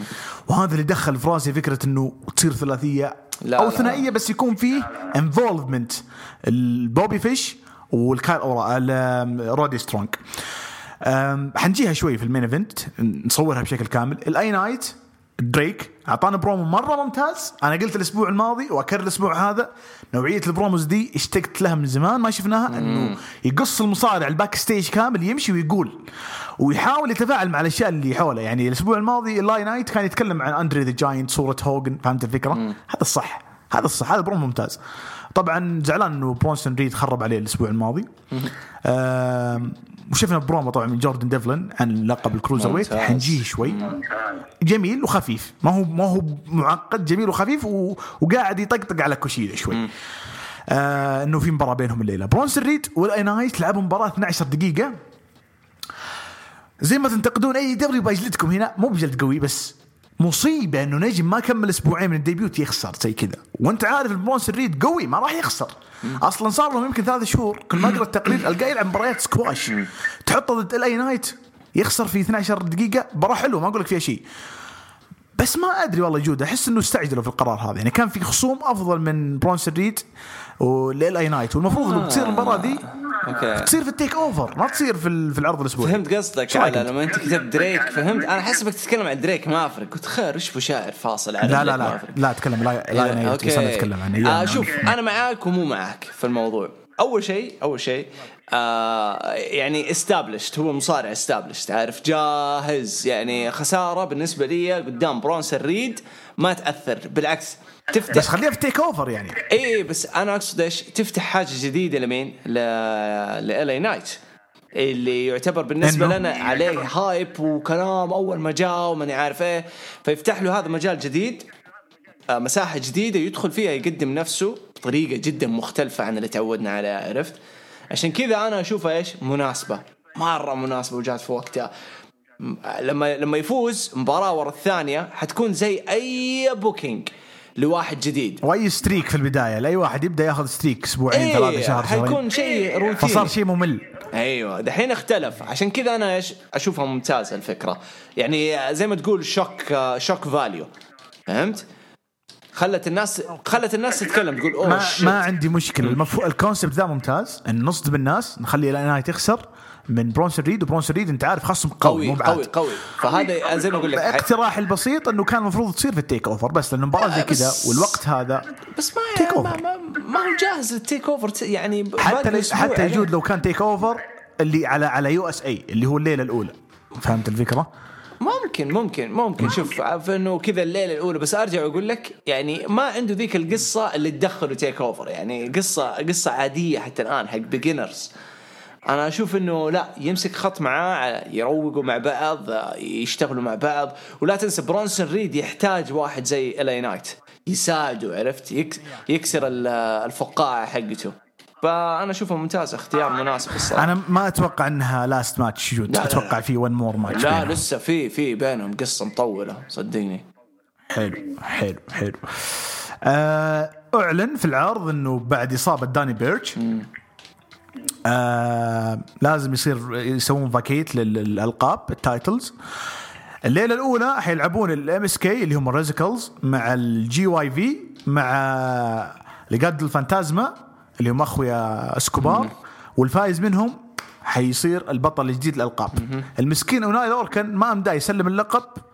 لعب مباراة مع كارين كروس, مباراة مدتها تقريبا 9 دقائق, هارت هيتنج, يجلد جلد مو طبيعي. بعد المباراة طبعا شفنا البرومو حق كروس انه بالر تعدى الحدود, بعدين دخل بالر قال انا اكتشفت انه انت عندك نقاط ضعف وحستغلها في التيك اوفر العاطفة, وانتهى ايوه وانتهى البرومو لو لاحظت بالفيس اوف بدون ما يتجلدون. وكأنه في كذا ريوس. الاسبوع الماضي كثيرين قالوا انه كارين بيكون هو الهيل في العداوة وبالر الفيس. الاسبوع هذا تشعر انه اي واحد مسؤول عن العداوه ذي في الكواليس قال لا, ما نبغاها تصير كذا, نبغاها تصير فيس فيس, نبغى الناس تحتار مين اللي بياخذ اللقب او مين اللي بيفوز. فرجعوا كذا ريوس وخلوا كارين ما يحتك مع بالر. هذا رايي انا. بشكل عام جيد الظهور حق كارين. انا في ناس كثير يعني فيصل عباس مو بحب كارين لانه خايف ان كارين يجلد بالر, بس اتوقع هذا اللي بيصير. يعني انا اشوف, انت اتوقع انه هذا السياق حقه. انا اشوف بالر اللي حيفوز لانه يحتاج الفوز, عرفت؟ كارين ما حيأثر عليه الخسارة, أنا أعطيك هي, لأنه طلعوه زي ما تشوف أنه العاطفة مأثرة عليه مرة أنه يغار على سكارلت وما حد يبغى يلمسها. وهذه حيخلونها في التيك أوفر أنه بالر يلعب على مثلا يشتت كارين بأي شيء, يعني مثلا مع سكارلت أو شيء زي كذا, فهمت الفكرة؟ ويفوز. مو شرط هو, لا تنسى أنه داني بيرتش وأونا لاركن فاصلين عليه يعني, وبيت دان يعني ما زال يعني حاطط عينه على ذا الشيء. ممكن يساعدون في بالر يعني, you never know فهمت؟ فأنا ما زلت أشوف إنه بالر أفضل يستمر كبطل. كارين بعد ما رجع تخبط, عرفت؟ فيس, بعدين فجأة دخلوه رجعوه صحيح. على ودخل على سكوبار وسحب من سكوبار. فعداوته مع سكوبار كانت حلوة, تمنيت إنها تستمر بينهم الصراحة, كانت جميلة. ما في كثير ما كانوا يبغون سكوبار يخسر اللقب الكارين. لا مو شرط على اللقب, وأنت عارف إنه كروزر ويت وهذا ما ينفع كروزر ويت. تكون على اللقب, ما أبغاها تكون على اللقب. عداوة مو شرط يعني تكون زي, شوف كيف كول وأورايلي عداوة بدون لقب, فكنت أتمناها تمسك. أنا عشان قلت خبط, أنا أبغى أي انتقاد على نكستي اليوم. لا حلو, لا في أشياء بس بسيطة مرة, لأنه شوف آخر, لأنه نكستي عرض يعني مو بجديد, يعني مو بحديث, صار لهم 5-6 سنوات خلاص, المفروض يكون في خبرة. أيوة بس شوف سنة كاملة نكستي ما تقدم ترفيه, ترى كان كله تعريق ملل. أقول لك كان يتفرج عرض بس كده. هذا اللي بغينا نوصل له, وهذا اللي كنت أقوله لك جود من شهرين, إنه الصبغة حقت نكستي مفقودة, بس الآن مع الرود تو تيك اوفر تغيرت ستاند ديليفر اكيد. فعشان كذا حلو العرض, يعتبر نكهه مختلفه لنا احنا كجمهور, فهمت؟ عشان كذا ليش مخلينا مين ايفنت الحلقه, اكيد عرض جميل يعني, ما نسلك لكم يا شباب شيكم. طيب في حاجه زعلتني برضو, ويليام ريجل اعلن باتل رويال, الفائز منهم بيلعب ضد نايس هذه في الليله الاولى, الفائز منهم بيلعب ضد غارغانو في الليله الثانيه. المعلنين اسامي جيده, كوشيدا, ليون روف, اوستن ثيري, لي نايت, تايلر راست, جاي كاتلس, برونسون ريد, ديكستر لوميز, كاميرون غرايمز, رودريك سترونج. وهذا اللي زعلني, ابغى رودي يكون في انفولفمنت مع العداوه هذيك, بس شالوه خلوه في المباراه دي. انت ما شفت كتب رودي في انستغرام؟ كتب خلاص يعني حيمسك خطه لوحده يعني. أنت تتذكر لما قبل 4 سنوات كنت تقول إن رودي سترونج, ما أدري أنت كنت تقول كلمة جينيريك أتوقع أو شيء زي كذا, إنه في شيء ناقصة, هو بس لابس إيه. هل تغير رودي بعد الأندسبيدد إيرا ولا هو نفس رودي سترونج اللي قبل؟ لا خليك صريح, لا شوف مع الأندسبيدد كان مختلف لأنه كان عنده هوية. الآن بعد الأندسبيدد تتوقع يرجع ريوس ولا يكون لك ريوس؟ أحس إنه حيرجع ريوس للأسف. ممتاز, هذا الشعور هو اللي جاني يجود. نفس الشعور هذا جاني, انه حيريوس ويرجع هذاك الشخص اللي يلبس اللبس المصارع ويطلع يصارع المباراة ويطلع. لا بس شوف اللي بيطلع هذيك, هو كتب حاجة خلتني أفكر في الانستغرام, كتب هاشتاج مسايا of the back breaker, فقلت الله يستر لا يطلع في المين روستر وينضم لسث. شوف كفكرة إنه ينضم لسث حلوة مرة, حلوة بما إنها في المين روستر. سث الآن ما عنده أي مباراة في المين, يجي ما عنده, بس حتجي سيزارو بس يستنوا يعطوه الأوكي بعد إصابته سيزارو الأخيرة. بس حلوة, شوف لو ينضم مع سيزارو ويطلع في المانيا وينضم مع رولينز في المانيا حتكون حلوة ترى. يبدو لي فينس ماكمان، وانا قلت لواحد من الشباب امس فينس ماكمان ما يبغى يطلع نجوم كثير من NXT، يختار اللي يشعر انه يخدم المنتج حقه. وهذه بالنسبه لي افضل من انك تطلع ناس وتسحب عليهم ولا ترجعهم من NXT. فواضح او بلحظه بشكل كبير يبغى ادم كول وريا ريبلي، ما اتوقع يختار احد ثاني. فيمكن رودي يبقى في NXT، ترى بوبي فيش وكال اورايلي هذول هم اللي بيضيعون هم اللي بيضيعون. رودي يمكن يكون ترينر، يمكن يكون أي شيء في زي تايلر بريز مثلا. حنشوف هذا الشيء بيطلع مع الوقت. الإعلان جيد، بيدم برضو بيكون مباراة الباتل رويال. أنا كنت أتمنى يكون فيه عداوة بين قرقان وبين شخص ثاني. الطريقة هذه بجائزة لي، بس الأسامي كبيرة، أنت ما تدري تقول بيت دان ولا رودي ولا بونسون ريد ولا إلي نايت ولا كوشيدا، حتى أوستن ثيري ممكن مرشح، حتى آي سي سكوت مع القلب الأخيرة، كاميرون غرايمز والشخصية حقته، ديكستر المريض. يعني أسامي وتنوع. وأكيد المباراة دي ما راح تكون حقة باتل رويال اللي هي 5 دقائق كذا بسرعة يلا قصاء واحد يفوز، لا بيكون فيها قصص، بيكون فيها أشياء، لأن على أسلوب جونتلت فشكلها هتطول. حلو، يعني كل شوي حيدخل واحد. اوكي، كل شوي واحد يدخل والاقصاء بالتثبيت والاخضاع، فيعني احس انها حتطول. يعني مو بتوب ذا روب. لا عشان كذا اقول لك حتطول. حلو، فما استبعد ديكستر يكون في الصورة للاسف. حنخلي التوقعات الاسبوع الجاي، لا تستعجل. طيب، كوشيدا اعطانا برومو وقال انه افضل تكنيكال في عالم المصارعة او في NXT، وهو شفت الترجمة في البرومو. لا ليه؟ طلع يتكلم ياباني وحطوا له ترجمة. هو صح كان يتكلم بالياباني، وكان يتكلم بالياباني صح. يا اخي ليه ما يسوي زي كذا يا اخي في المين روستر مع اوسكا مثلا، اوسكا شينسكي كايري زفت، اي احد يا عمي، اي انه لا تتصنع انك او حتى اندرادي زمان مسكين كان ولا تتذكر هذا كلوتش ثينج يقول. طيب، حلو الترجمة شفتها. دريك مافريك لعب مع والتر اونداس في 25 ثانية بعد المباراة. شفنا توماس تشامبا، هاي تكلمنا عنها قبل أمس. حلو، في البداية رفض والتر، بعدين وافق على التحدي. أنت متخيل إنه تشامبا ممكن يصير بطل اليونايتد كينغدوم؟ واو، مع إني أبغى تشامبا يتصعد، بس شيء جديد عظيم، وإنه تشامبا يكون ذا فيس أوف NXT UK عظيمة مرة، حاجة حلوة بس صعبة. أتوقع والتر يفوز. إيش رأيك في السجن؟ أتوقع يفوز، لأنه في اسمين حتى الآن مو عارفين إيش مستقبلهم مع القصة دي، اللي هم ثاتشر وكيلن دين، عرفت؟ فما تدري إيش موضوعهم حتى الآن. ما استبعد فوز تشامبا. تتكلم، شوف الفترة اللي جلسها والتر ويحتاج التغيير، وNXT تحتاج عصابة بعد أندسبيد إراف إمبيريوم، مكانه مرة الآن مناسب ومنعش. وتشامبا يروح يعني يجرب تجربة مختلفة في NXT UK، حتكون عظيمة للروستر حق الUK، عرفت؟ مو له هو بس، فيعني تسوون win-win situation لNXT في الأخير يعني. فأنا مؤيد لفوز تشامبا بالراحة. حلو، عاد حبيت يعني الجو حق تشامبا بالطريقة هذه اللي تحسه ثوري كذا، يبغى يجلد الإمبيريوم لوحده، ما فرقت معه يعني. عجبني اللوك الشايب، اللوك الشايب ده مديه جو مختلف. في شايب ثاني طلع غريب شيء، يقول لك أنا الله لا يبلانا بويتوي. طيب هلا نروح شوي بس لا نستعجل. الحين عندنا بيت دن قال نفس البرومو حق كوشيدا ما اختلف، يقول انا ذا بيست تكنيشن، هذا يقول تكنيكال، هذا يقول تكنيشن. ما ادري ايش جوكم انتم. روبرت ستون دفع مبلغ المرسيدس مارتينيز انه تصير البارتنر حق عليا ضد امبرمون شوتزي. طبعا روبرت ستون تتذكر كان روبي اي، وكانت شخصيته زي زاك رايدر في TNA. انا مستغرب انه مخلينا مانجر، ولا أدري إذا هو ناجح ولا لا. أنا أتذكر لما انضم لهم، بس ما عمري شفت الأكت حقه إلا الفترة الأخيرة لما بديت أتابع.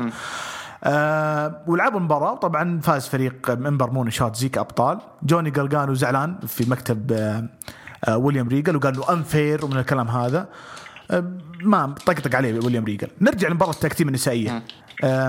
يقول التقرير كيفن، يقول basically one sided، يعني المباراة ما كان فيها أي عمل من مارتينيز وعليا. المباراة كانت شغل شوتزي وإمبرمون بس، ما عنده منافس صح يعني، لقب على الفاضي. تقهر يا شيخ، بس إنه حتى الآن أنا أحس إنه حيبنوها سريع الأسبوع الجاي، فهمت؟ ممكن يسلقونها سلق. كاميرون غرايمز شطحها على رودري سترونج، قال تكون معاي ونقدر نسوي فريق، أو نقدر أصير يعني براند، أو سوي لك ريبراند. او اعطاه بنش رادي سترونج. ضحكت بس شكلها زي القصه الصغير داخل الجونتلت, فهمت الفكره؟ يعني كذا القصه مصغره بينهم, لما يتقابلون في الجونتلت في التيك اوفر يصير بينهم كذا فايت. مبارشت اندي هارتويل وكانديس ليري على الابطال, وبشكلهم هم اللي بيلعبون مو بشرط التيك اوفر بس هم الخصم القاتل احتمال هم الوحيدين اللي تعتبرهم تيم عرفت, لانه صار لهم فتره مع بعض. يعني كوشيدا وجوردن ديفلن لعبوا مباراه وفاز جوردن ديفلن وكانت شيء مره جميل. كوشيدا فصل على مندوزا وايلد, وسكوبار دخل الحلبه عشان يسوي فيس اوف مع ديفلن, فجاه موسيقى شون مايكلز, دخل ما تكلم, طلع السلم من تحت الحلبة دخله. أكثر واحد عرق على الفقرة هذه أبو يحيى, فرحان بشكل غريب. طبعا رفع اللادر زي اللي يقول إنه مباراتكم حتكون لادر ماتش, وبصراحة جود 2 كروزر ويتس مع مباراة لادر, واحتمال يكون في تدخلات من الأطراف الثانيين.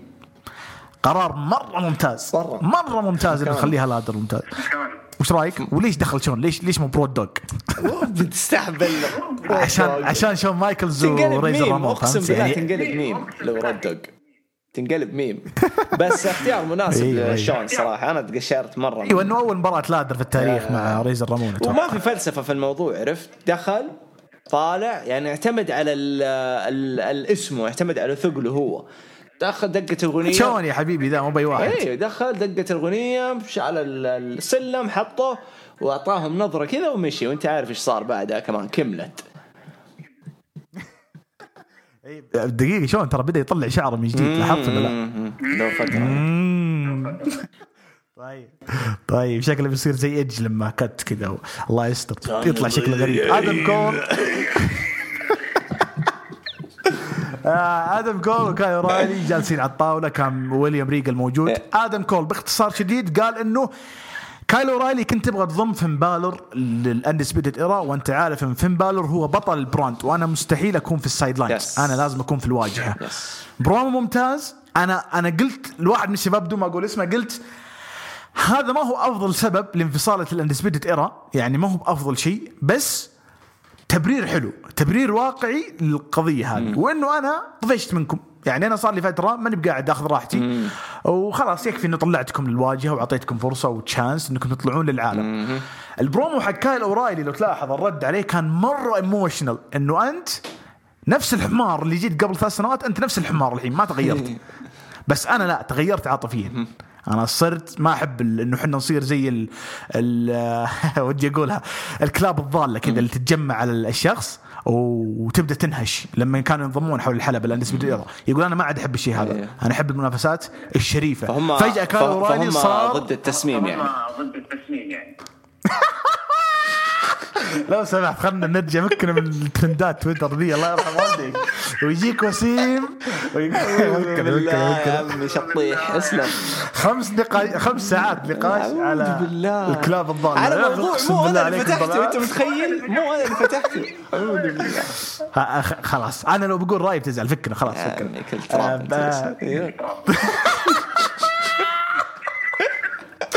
نسوي مداخلة بجراند داخل KFC. بس طيب إيش رأيك بالبرومو؟ البرومو حلو, انتهت محاولة الاثنين بيهجمون على بعض. عظيم. كايل أورايلي أنا الشريف, الشخص اللي بألعب بنزاهة بدون ما أغش, بدون ما يعني فجأة إنه تغير. أحس حيصير دبل سويتش. هذا اللي أنا قريته في أحد المواقع ردت, إنه والله ممكن ينقلب ترى كايل أورايلي وآدم كول يصير, ما أدري صراحة, عشان كذا قلت لك الانفولفمنت حق بوبي فيش, بس الانفولفمنت حق رودي وحق فيش بيكون ضروري على أساس يكون فيه قلبة أو شيء من هالقبيل. الزبدة بعد العرض دخل شون مايكلز, طبعا هاجم آدم كول ريجل وهاجم اللي حوله, سوى حوسة, وصار في بينه وبين شون مايكلز فيس أوف. أنا ما أتوقع يصير أي شيء بينهم, هو مجرد كذا فيس أوف عادي. بس وش رأيك؟ بالعكس شوف كبرومو أنا ما راح أزيد على كلامك صراحة, يعني أبدعت. عامة الشغل اللي صار مرة ممتاز, مرة ممتاز. إيش اللي خلاني أشوفه إنه ممكن تصير دبل سويتش في الموضوع؟ إنه لو تشوف البرومو حق رودريك وكايل, كايل كان مرة يعني ناشف, فهمت؟ فالموضوع كان كذا زي ما تقول إنه حار مع رودريك, يعني ما هو طيب كالعادة, فهمت. وبعدين البرومو اللي صار أيوة زعل رودريك. أيوة بعدين البرومو اللي صار في آخر العرض هذا لوحده يوضح لك إنه إيش, إنه احتمال كبير رودي يطلع هو الهيل في ذا الموضوع كله, لأنه قاعد يلعب وينرفز في واحد زي كول, وكول مو قاعد ينرفز فيه, كول قاعد يقول الحقيقة, فهمت. أنا جيت ورفعتكم مبارياتنا أنا وإنت يا كايل زبالة, طول عمرها زبالة, وأنا الوحيد اللي أرفعكم, وأنا اللي أبيع, وأنا اللي مدري إيش, وأنا فكان قاعد يقول الكلام الصحيح الواقعي بالنسبة للأندسبيدد إيرا. طيب هذا كبزنس, ما أنا صلاح برأي الجمهور هنا, الجمهور يختلف أكيد.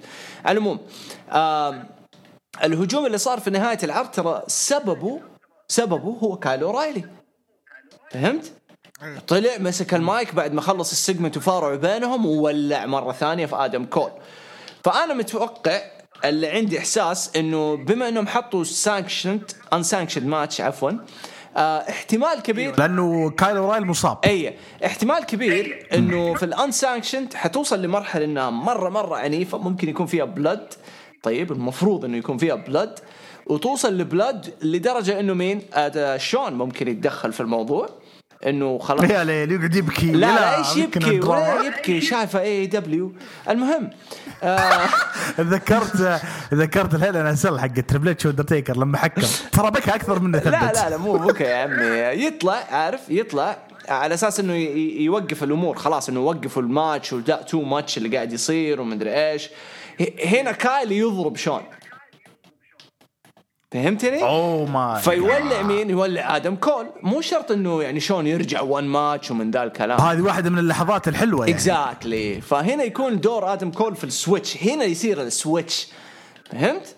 هنا يصير السويتش, فهنا حتولع. يا عمي اطلع من هروج, روح صير بوكر في دبليو. والله يا ريت يا عمي, حلمي أقسم بالله, بس مشي هذا. إيه بس لا تسرق أفكاري, ترى أنا اللي قايل بدال اسمع. أنت انت ايش ايوه من 4 سنوات روح شوف الميم اللي مسويها تعبان, يلعن حظك يا نصاب, خلك على الابره حقك. شوف انا لاحظت حاجه بس, انه ما حد جاب طاري بوبي فيش انه يكون موجود. ايوه ما في ما عليه خبر حتى الان, فما ادري ايش السالفه. عشان كذا انا اتوقع يكون لو يطلع بس كذا يطلع, او يكون عنده سيجمنت في الباك ستيج قبل المباراه او شيء من هالقبيل, لأنه هذا جزء من اندسبيدد. لما ينفصلون ما يكون معهم مش الفائدة, يعني بيكون في شيء خطأ, في شيء ناقص كبهارات كذا يعني, كمل حزايد بس. قفلنا نكستي. بعطيك الكارت بس قبل الكارت, NXT تقريبا في الكالندر رسميا بيكون يوم الثلاثاء, امباكت رسميا بيكون يوم الخميس. شفت كيف الكل تحرك إلا داينامايت ثابت في اليوم الأربعاء. السبب واضح وصريح, ما يحتاج ان نلف وندور. الريتنج حق NXT يفضل يكون لوحده, حياخذ كل المشاهدات, واي دبليو برضه بيكون مستفيدين, حياخذون كل المشاهدات. ما قريت الخبر حق NBC الحين, جاها اوفر. قريت انه كان البطولات المفروض تكون على USA, بطولات الكوره والاشياء. ايوه بس هم بعدين رجعت على NBC. اسلم كمل. ان المفروض يكون في ناقل ثاني غير USA, عشان كذا ما عاد في اي حاجه من انه تنقل NXT. يا سلام اليوم حلو. وطلع خبر ثاني في اليومين ذي, لسه ما تاكد لانه ما هو فاينلايزد, ما انتهى, بس في قناه ثانيه مهتمه بانها تاخذ حقوق NHL والاشياء ذي اللي كانت تنقلها, على اساس انه كذا لو اخذتها NXT حتفضل ليله اربعاء. أنا معك ممتاز, لكن جدول الميني الرئيسي أو الرسمي أو المعلن نزل, وNXT حيكون يوم الثلاثاء. ما هو رسمي, هذا كله كلام. طيب ممتاز. التسريبات رينج سايد نيوز وديف مالتيزر والعالم دول. نفترض جدلا إنه مو بصحيح NXT حيبقى في يوم الأربعاء. أنا أتمنى أريح لي أتابع وأنا مروي, أريح لنا كلنا. حنشوف العروض رايقين يعني, بدون الضغط حق يوم الخميس ده. تشوف عرضين وتشوف, فهمت الفكرة. بس إمباكت ليش يحول يوم الخميس؟ فهمت الفكرة؟ ما يحول اللي هو قرار توني خاني حبيبي, حفاظ عليهم, ما يبغى يأثر لأنه عياله حيطلعوا فيه, فهمت؟ فما يبغى يتأثر. بس ما أتوقع توني خاني حيكون له سلطة وكنترول إنه يحول إمباكت اليوم الخميس. لا نقاش عام استراتيجي, عرفت؟ يب. عموما أي دبلي فازت بالحرب, والقم يا ليه الحرب حقكم دي الوهمية اللي عايشين عليها, أقسم بالله القم. وش اللي القم؟ شغال قفل الاتحاد قفل لا لا بس منافسه وريتنج وفزنا بالريتنج. طيب لا تجي تقول والله في ستريمز وفي الناس تشوف الريتنج. انتم فايزين بالتي في ريتنج, مبروك عليكم الحمد لله. هذا احنا اصلا تدري احنا جالدين رو, جالدين مين رو. كيف جالدين رو؟ ان شاء الله العمر من 18 إلى 40. يا عمي من متى تتابع رسلينج؟ من متى تتابع رسلينج؟ تابعتها أمس يا معفن عشان تقول لي عمر.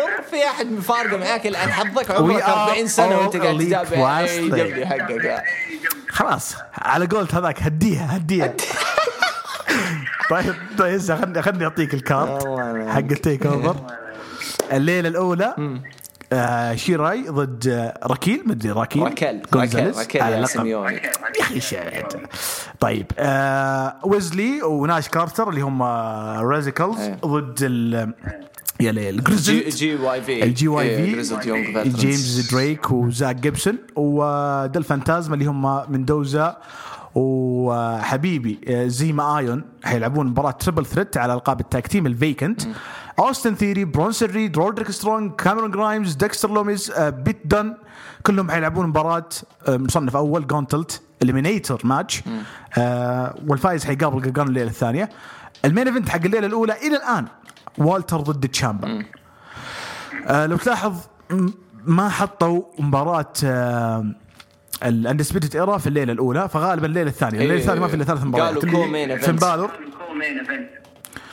ايوه فين بالور كارين كروس, وفي واحد هنا في واحد مدري غبي ده معدل على صفحة ويكيبيديا وحاط تشامدا, مدري مين تشامدا ده, شكله حاط اسمه انه بالور ضد تشامدا ضد كارين كروس.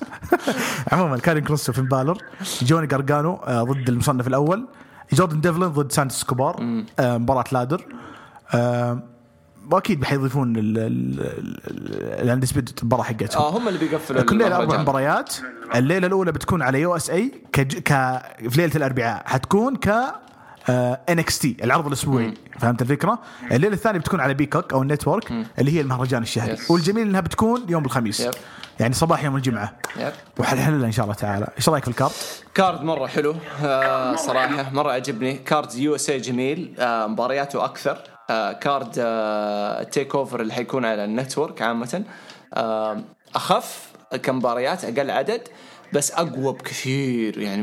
مرعب كارد مره مرعب الليله الثانيه. فمره متحمس مره متحمس. نشوف ايش راح يقدموا. متوقع انه حيطلعوا بحاجه جدا نظيفه وحلوه.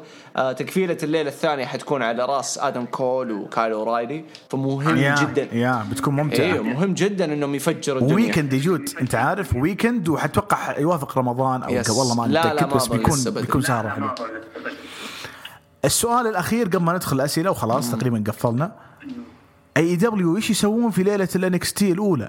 ايش بيسوي عشان ما يطيح الريتنج؟ ما حيطيح يعني. ايش ممكن يسوي؟ حيكون قريبين من بعض, واذكرك حيكون قريبين من بعض, وحيكون داينامايت المتفوق. انا اذكرك. لا هذا تيك اوفر. انا اذكرك والله لا حد يزعل مني, انا احب اي دبليو بس لا حد يزعل. كلامك تيك اوفر ما ادري ايش, بس في الاخير مو كل المباريات يعني ابيلينج على قولتهم, فهمت؟ مو كله ابيلينج للكاجوال للعادي للمعرق.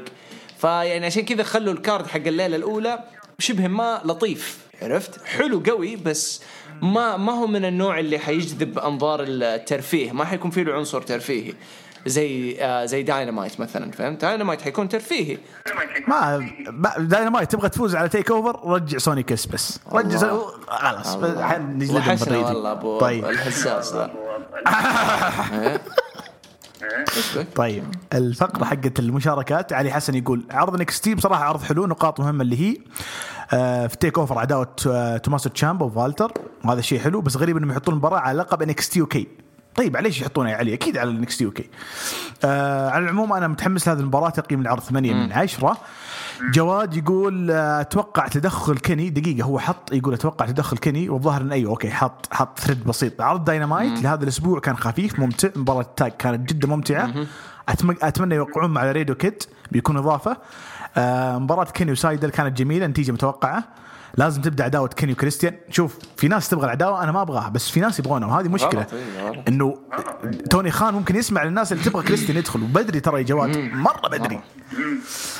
يقول أتوقع تدخل كيني في نهاية المباراة اللي هي كريستيان وكازاريان.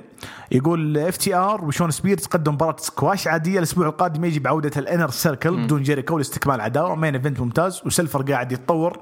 شوف أنت ما عجبك المين ايفنت، عاجب جواد أن عداوة مات والدارك أوردر مستمرة مع تحالف داربي بشكل مؤقت معهم. حاط كارد تيك أوفر وقال إنه أفضل من كارد رسلمانيا. تتفق تختلف؟ لا لا شوف الثاني ما ينفع تقارن تيك أوفر برسلمانيا صراحة مهما كان ككارت رسلمانيا كجودة ككواليتي كواليتي مباريات.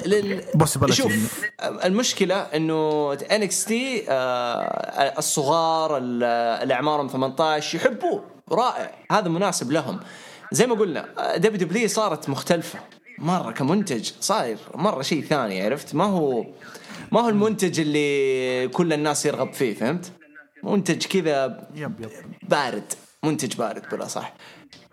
بس كان عندي تعليق بس نسيت خلاص. أيوة سلام. عن جون سيلفر، عن جون سيلفر تعليقي.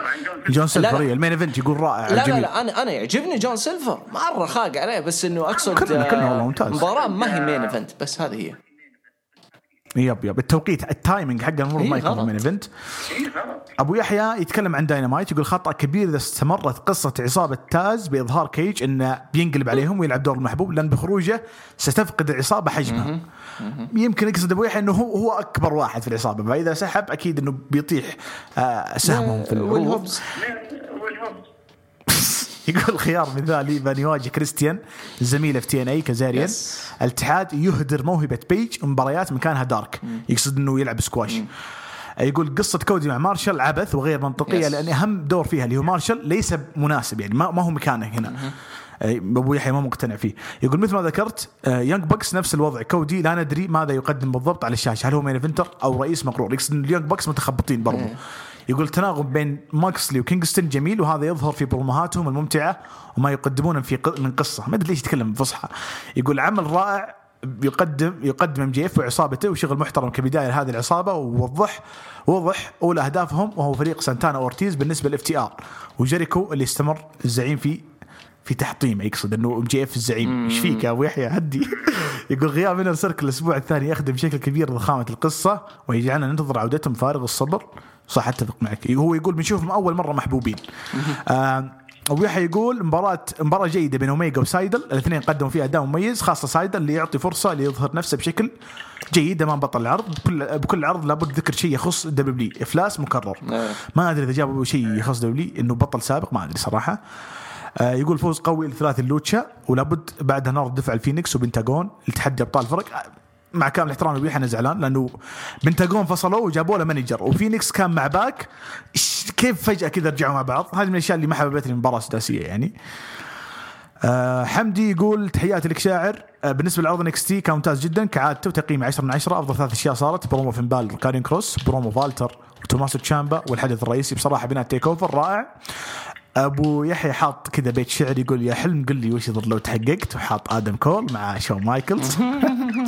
يا عمي شون ما صار على الصخرة، يصار آدم كول سريع بس يا واد قوم يا واد. ما حيصار شون، ما حيصار أي مومنت مثل ما قلت أنت مومنت. أبو يحيى يقول عن NXT قرار كارتي خسارة إلاي نايت بثاني مباراة أمام برونسون وبشكل نظيف. إصابة بيرتش تعامل معها العرض بامتياز بإعطائنا مباراة ثلاثية نارية. إصابة بيرش استخدمت بذكاء في إعطاء زميله لوركن فرصة الانتقام من كروس. يقول برومو قوي بين بالو كروس، وفي استمرار لبناء مباراتهم في التيك أوفر. كروس أعيد بناءه بنجاح من جديد بعد الإصابة، وأصبح من نظري جاهز لاستعادة اللقب الذي لم يخسر. يعني كأنه ضدك يعني، أو يختلف معاك في إنه لا بالور ما حيكمل بطل. يقول ظهور شون حدث ضخم لتحديد نوع مباراة الكروزر ويت بأن تكون سلالم بوجود اللقبين أعلى، وهو مثل ما حدث في رسلمانيا 10. حلو. لقطة شون وآدم كول أتمنى يكون لها تبعات مستقبلا، ونرى واحدة من أكثر المباريات طلبا من قبل الجمهور. نهاية نارية العرض بفقرة توقيع ورايل وكول، والتي زادها إثارة حديث ريجل بأن بعد التوقيع الاتحاد ليس مسؤولا عن أي أذى يحدث المباراة. واضح مقبلين على تيك أوفر للتاريخ. وهذه نقطة جود أنا بغيت أقولها لك قبل شوي نسيتها. تناقشنا نزيات وقال نقطة حلوة إنه إضافة شرط unsanctioned للمباراة، هذا الدليل إن المباراة بتكون aggressive بزيادة، زي ما تفضلت أنت إنه بيوصلون مرحلة ما هي طبيعية. فلما تعطيها على الشاشة أسلم، بس إنه على الشاشة بتكون unsanctioned معناها يعني جهزوا أنفسكم لشيء مو بطبيعي. عاد بصير فيها اكسبلوجن بس ما أدري كيف بيكون. هي ديث ماتش من تحت من تحت لتحت. والله ديث ماتش من تحت لتحت. ممكن بس إنه أنساكشن ترى ممكن يستخدمون أسلحة بدون خرابيط كني أوميجا هذيك. بس إن شاء الله ما تطلع زي نظام فلفتين دريم وآدم كول لو فاكر ذيك التعيسة. فلفتين وينه؟ آخر مرة بس. ما في قصة، ما عندهم. بيرجعوا قصة خافين وفترة طويلة. خلاص عطونا إياه والله زين في ترى ينفع في دبليو يجيبوه بس. هيرت بيزنس ترى فيه كلام إنه حيكون هو له دور في الهيرت بيزنس. حلو لو سووا لهم ريباكج كذا بسيط يبغاله اي جي دون تحيات الفخر اللي شاعر الله ومحب الليفر جود. عرض نكستي اللي قبل اسبوع كان مستلم رود دوغ وشون مايكلز والعرض كان اسطوري. هل حنا ظلمنا رود دوغ او هو يعتبر خرافي؟ جود انت يعني من فتره ما انت ما قطعت نكستي، انا قطعت نكستي. رود دوغ جيد كبوكينج كبروديوسر لمساته قليله يعني. ترى في العرض يعني ما هي كثيره باي ذا واي، يعني لمساته مره قليله. بس عامه اللي مسؤولين ترى مو بس تدري انه تايلر بريز عنده يد في الموضوع كمان يساعد شون وكذا. ايوه المخضرمين هذول لهم يد. فيعني ما ححكم ما في اشياء تثبت انه رود دوغ هو اللي ماسك كل حاجه ولا هو التاثير الحقيقي. هذه لمسات شون اصلا قبل لا تكون رود.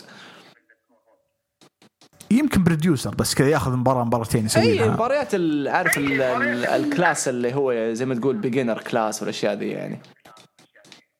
عاد ما ادري من اللي يتكلم من المواهب اللي في الاخير طلعوا انه رود دوغ كان تعامله سيء كبروديوسر في سماك داون ورو. اذا ما وافقت على الفكره حقته بيسوي لك يعني بيدفنك يعني ما حيخرب عليك مباراه او. بس انا ما احب الكلام هذا لانه انا اثق انه لازم نسمع الطرف الاخر يعني. ورود دوغ اصلا ما يطلع ما يتكلم. اي جي دون قال نقطة أتوقع ما راح تجوز لك. يقول بالنسبة لدينامايت بدون مبالغة أعتقد روسترهم نقدر نقارن برو وسماك داون لأن حتى الأساطير فول تايم. لا مو كل الروستر معلش. أنا قلتها من زمان ترى، قلتها من أول انطلاق داينامايت صحيح. أتذكر المين إيفنت أثقل من مين إيفنت NXT طبيعي. تتكلم صحيح. عن ستين كودي يونغ باكس كيني أوميجا هذول كلهم عمالقة مكانهم WWE فهمت بلا منازع. لكن روستر كامل لا روستر تعبان حق AEW ترى. أطلقهم اللي أنا قلت لك عليهم بس هذول أطلق ناس فيهم لأنه المحبين الإنديز يمكن يعرفون فينيكس بنتاغون هيعرفون الناس مارشال. بس الناس اللي ما تتابع الانديز ما حتتعب لين تبدا تكتشف الشخصيات والبرسوناليتيز والاشياء هذه. ما نتابع يا اغلبنا يعني اللي يحب الشيء ده حيتابع. ابو تولين يعرف مارشال والله ما يعرف مارشال. ايوه ابو تولين ما يعرف. ابو تولين يلا يتابع NXT تبغى يتابع داينامايت. ابو تولين مسكين حتى ما يتابع روتا. لا ان شاء الله. طيب عبد الله يقول السلام عليكم، اسئله بسيطه. هل تتوقع يصير عودة في المينيا ريتيرن لأي نجم؟ أنا شفت البرومو حقه لما يقولون فاينلي وحط الكاتش فريز حق روك واستغربت ليش تحطها طيب إذا ما بيرجع يبويا حقهم خلاص حقوقهم. طيب أوكي. ثاني نقطة يقول من تتوقع يرجع أحد ولا ما يرجع أحد بشكل عام؟ يعني بوتولين يقول لزنر حيرجع ويخرب على لا يرجع يخرب ما أظن.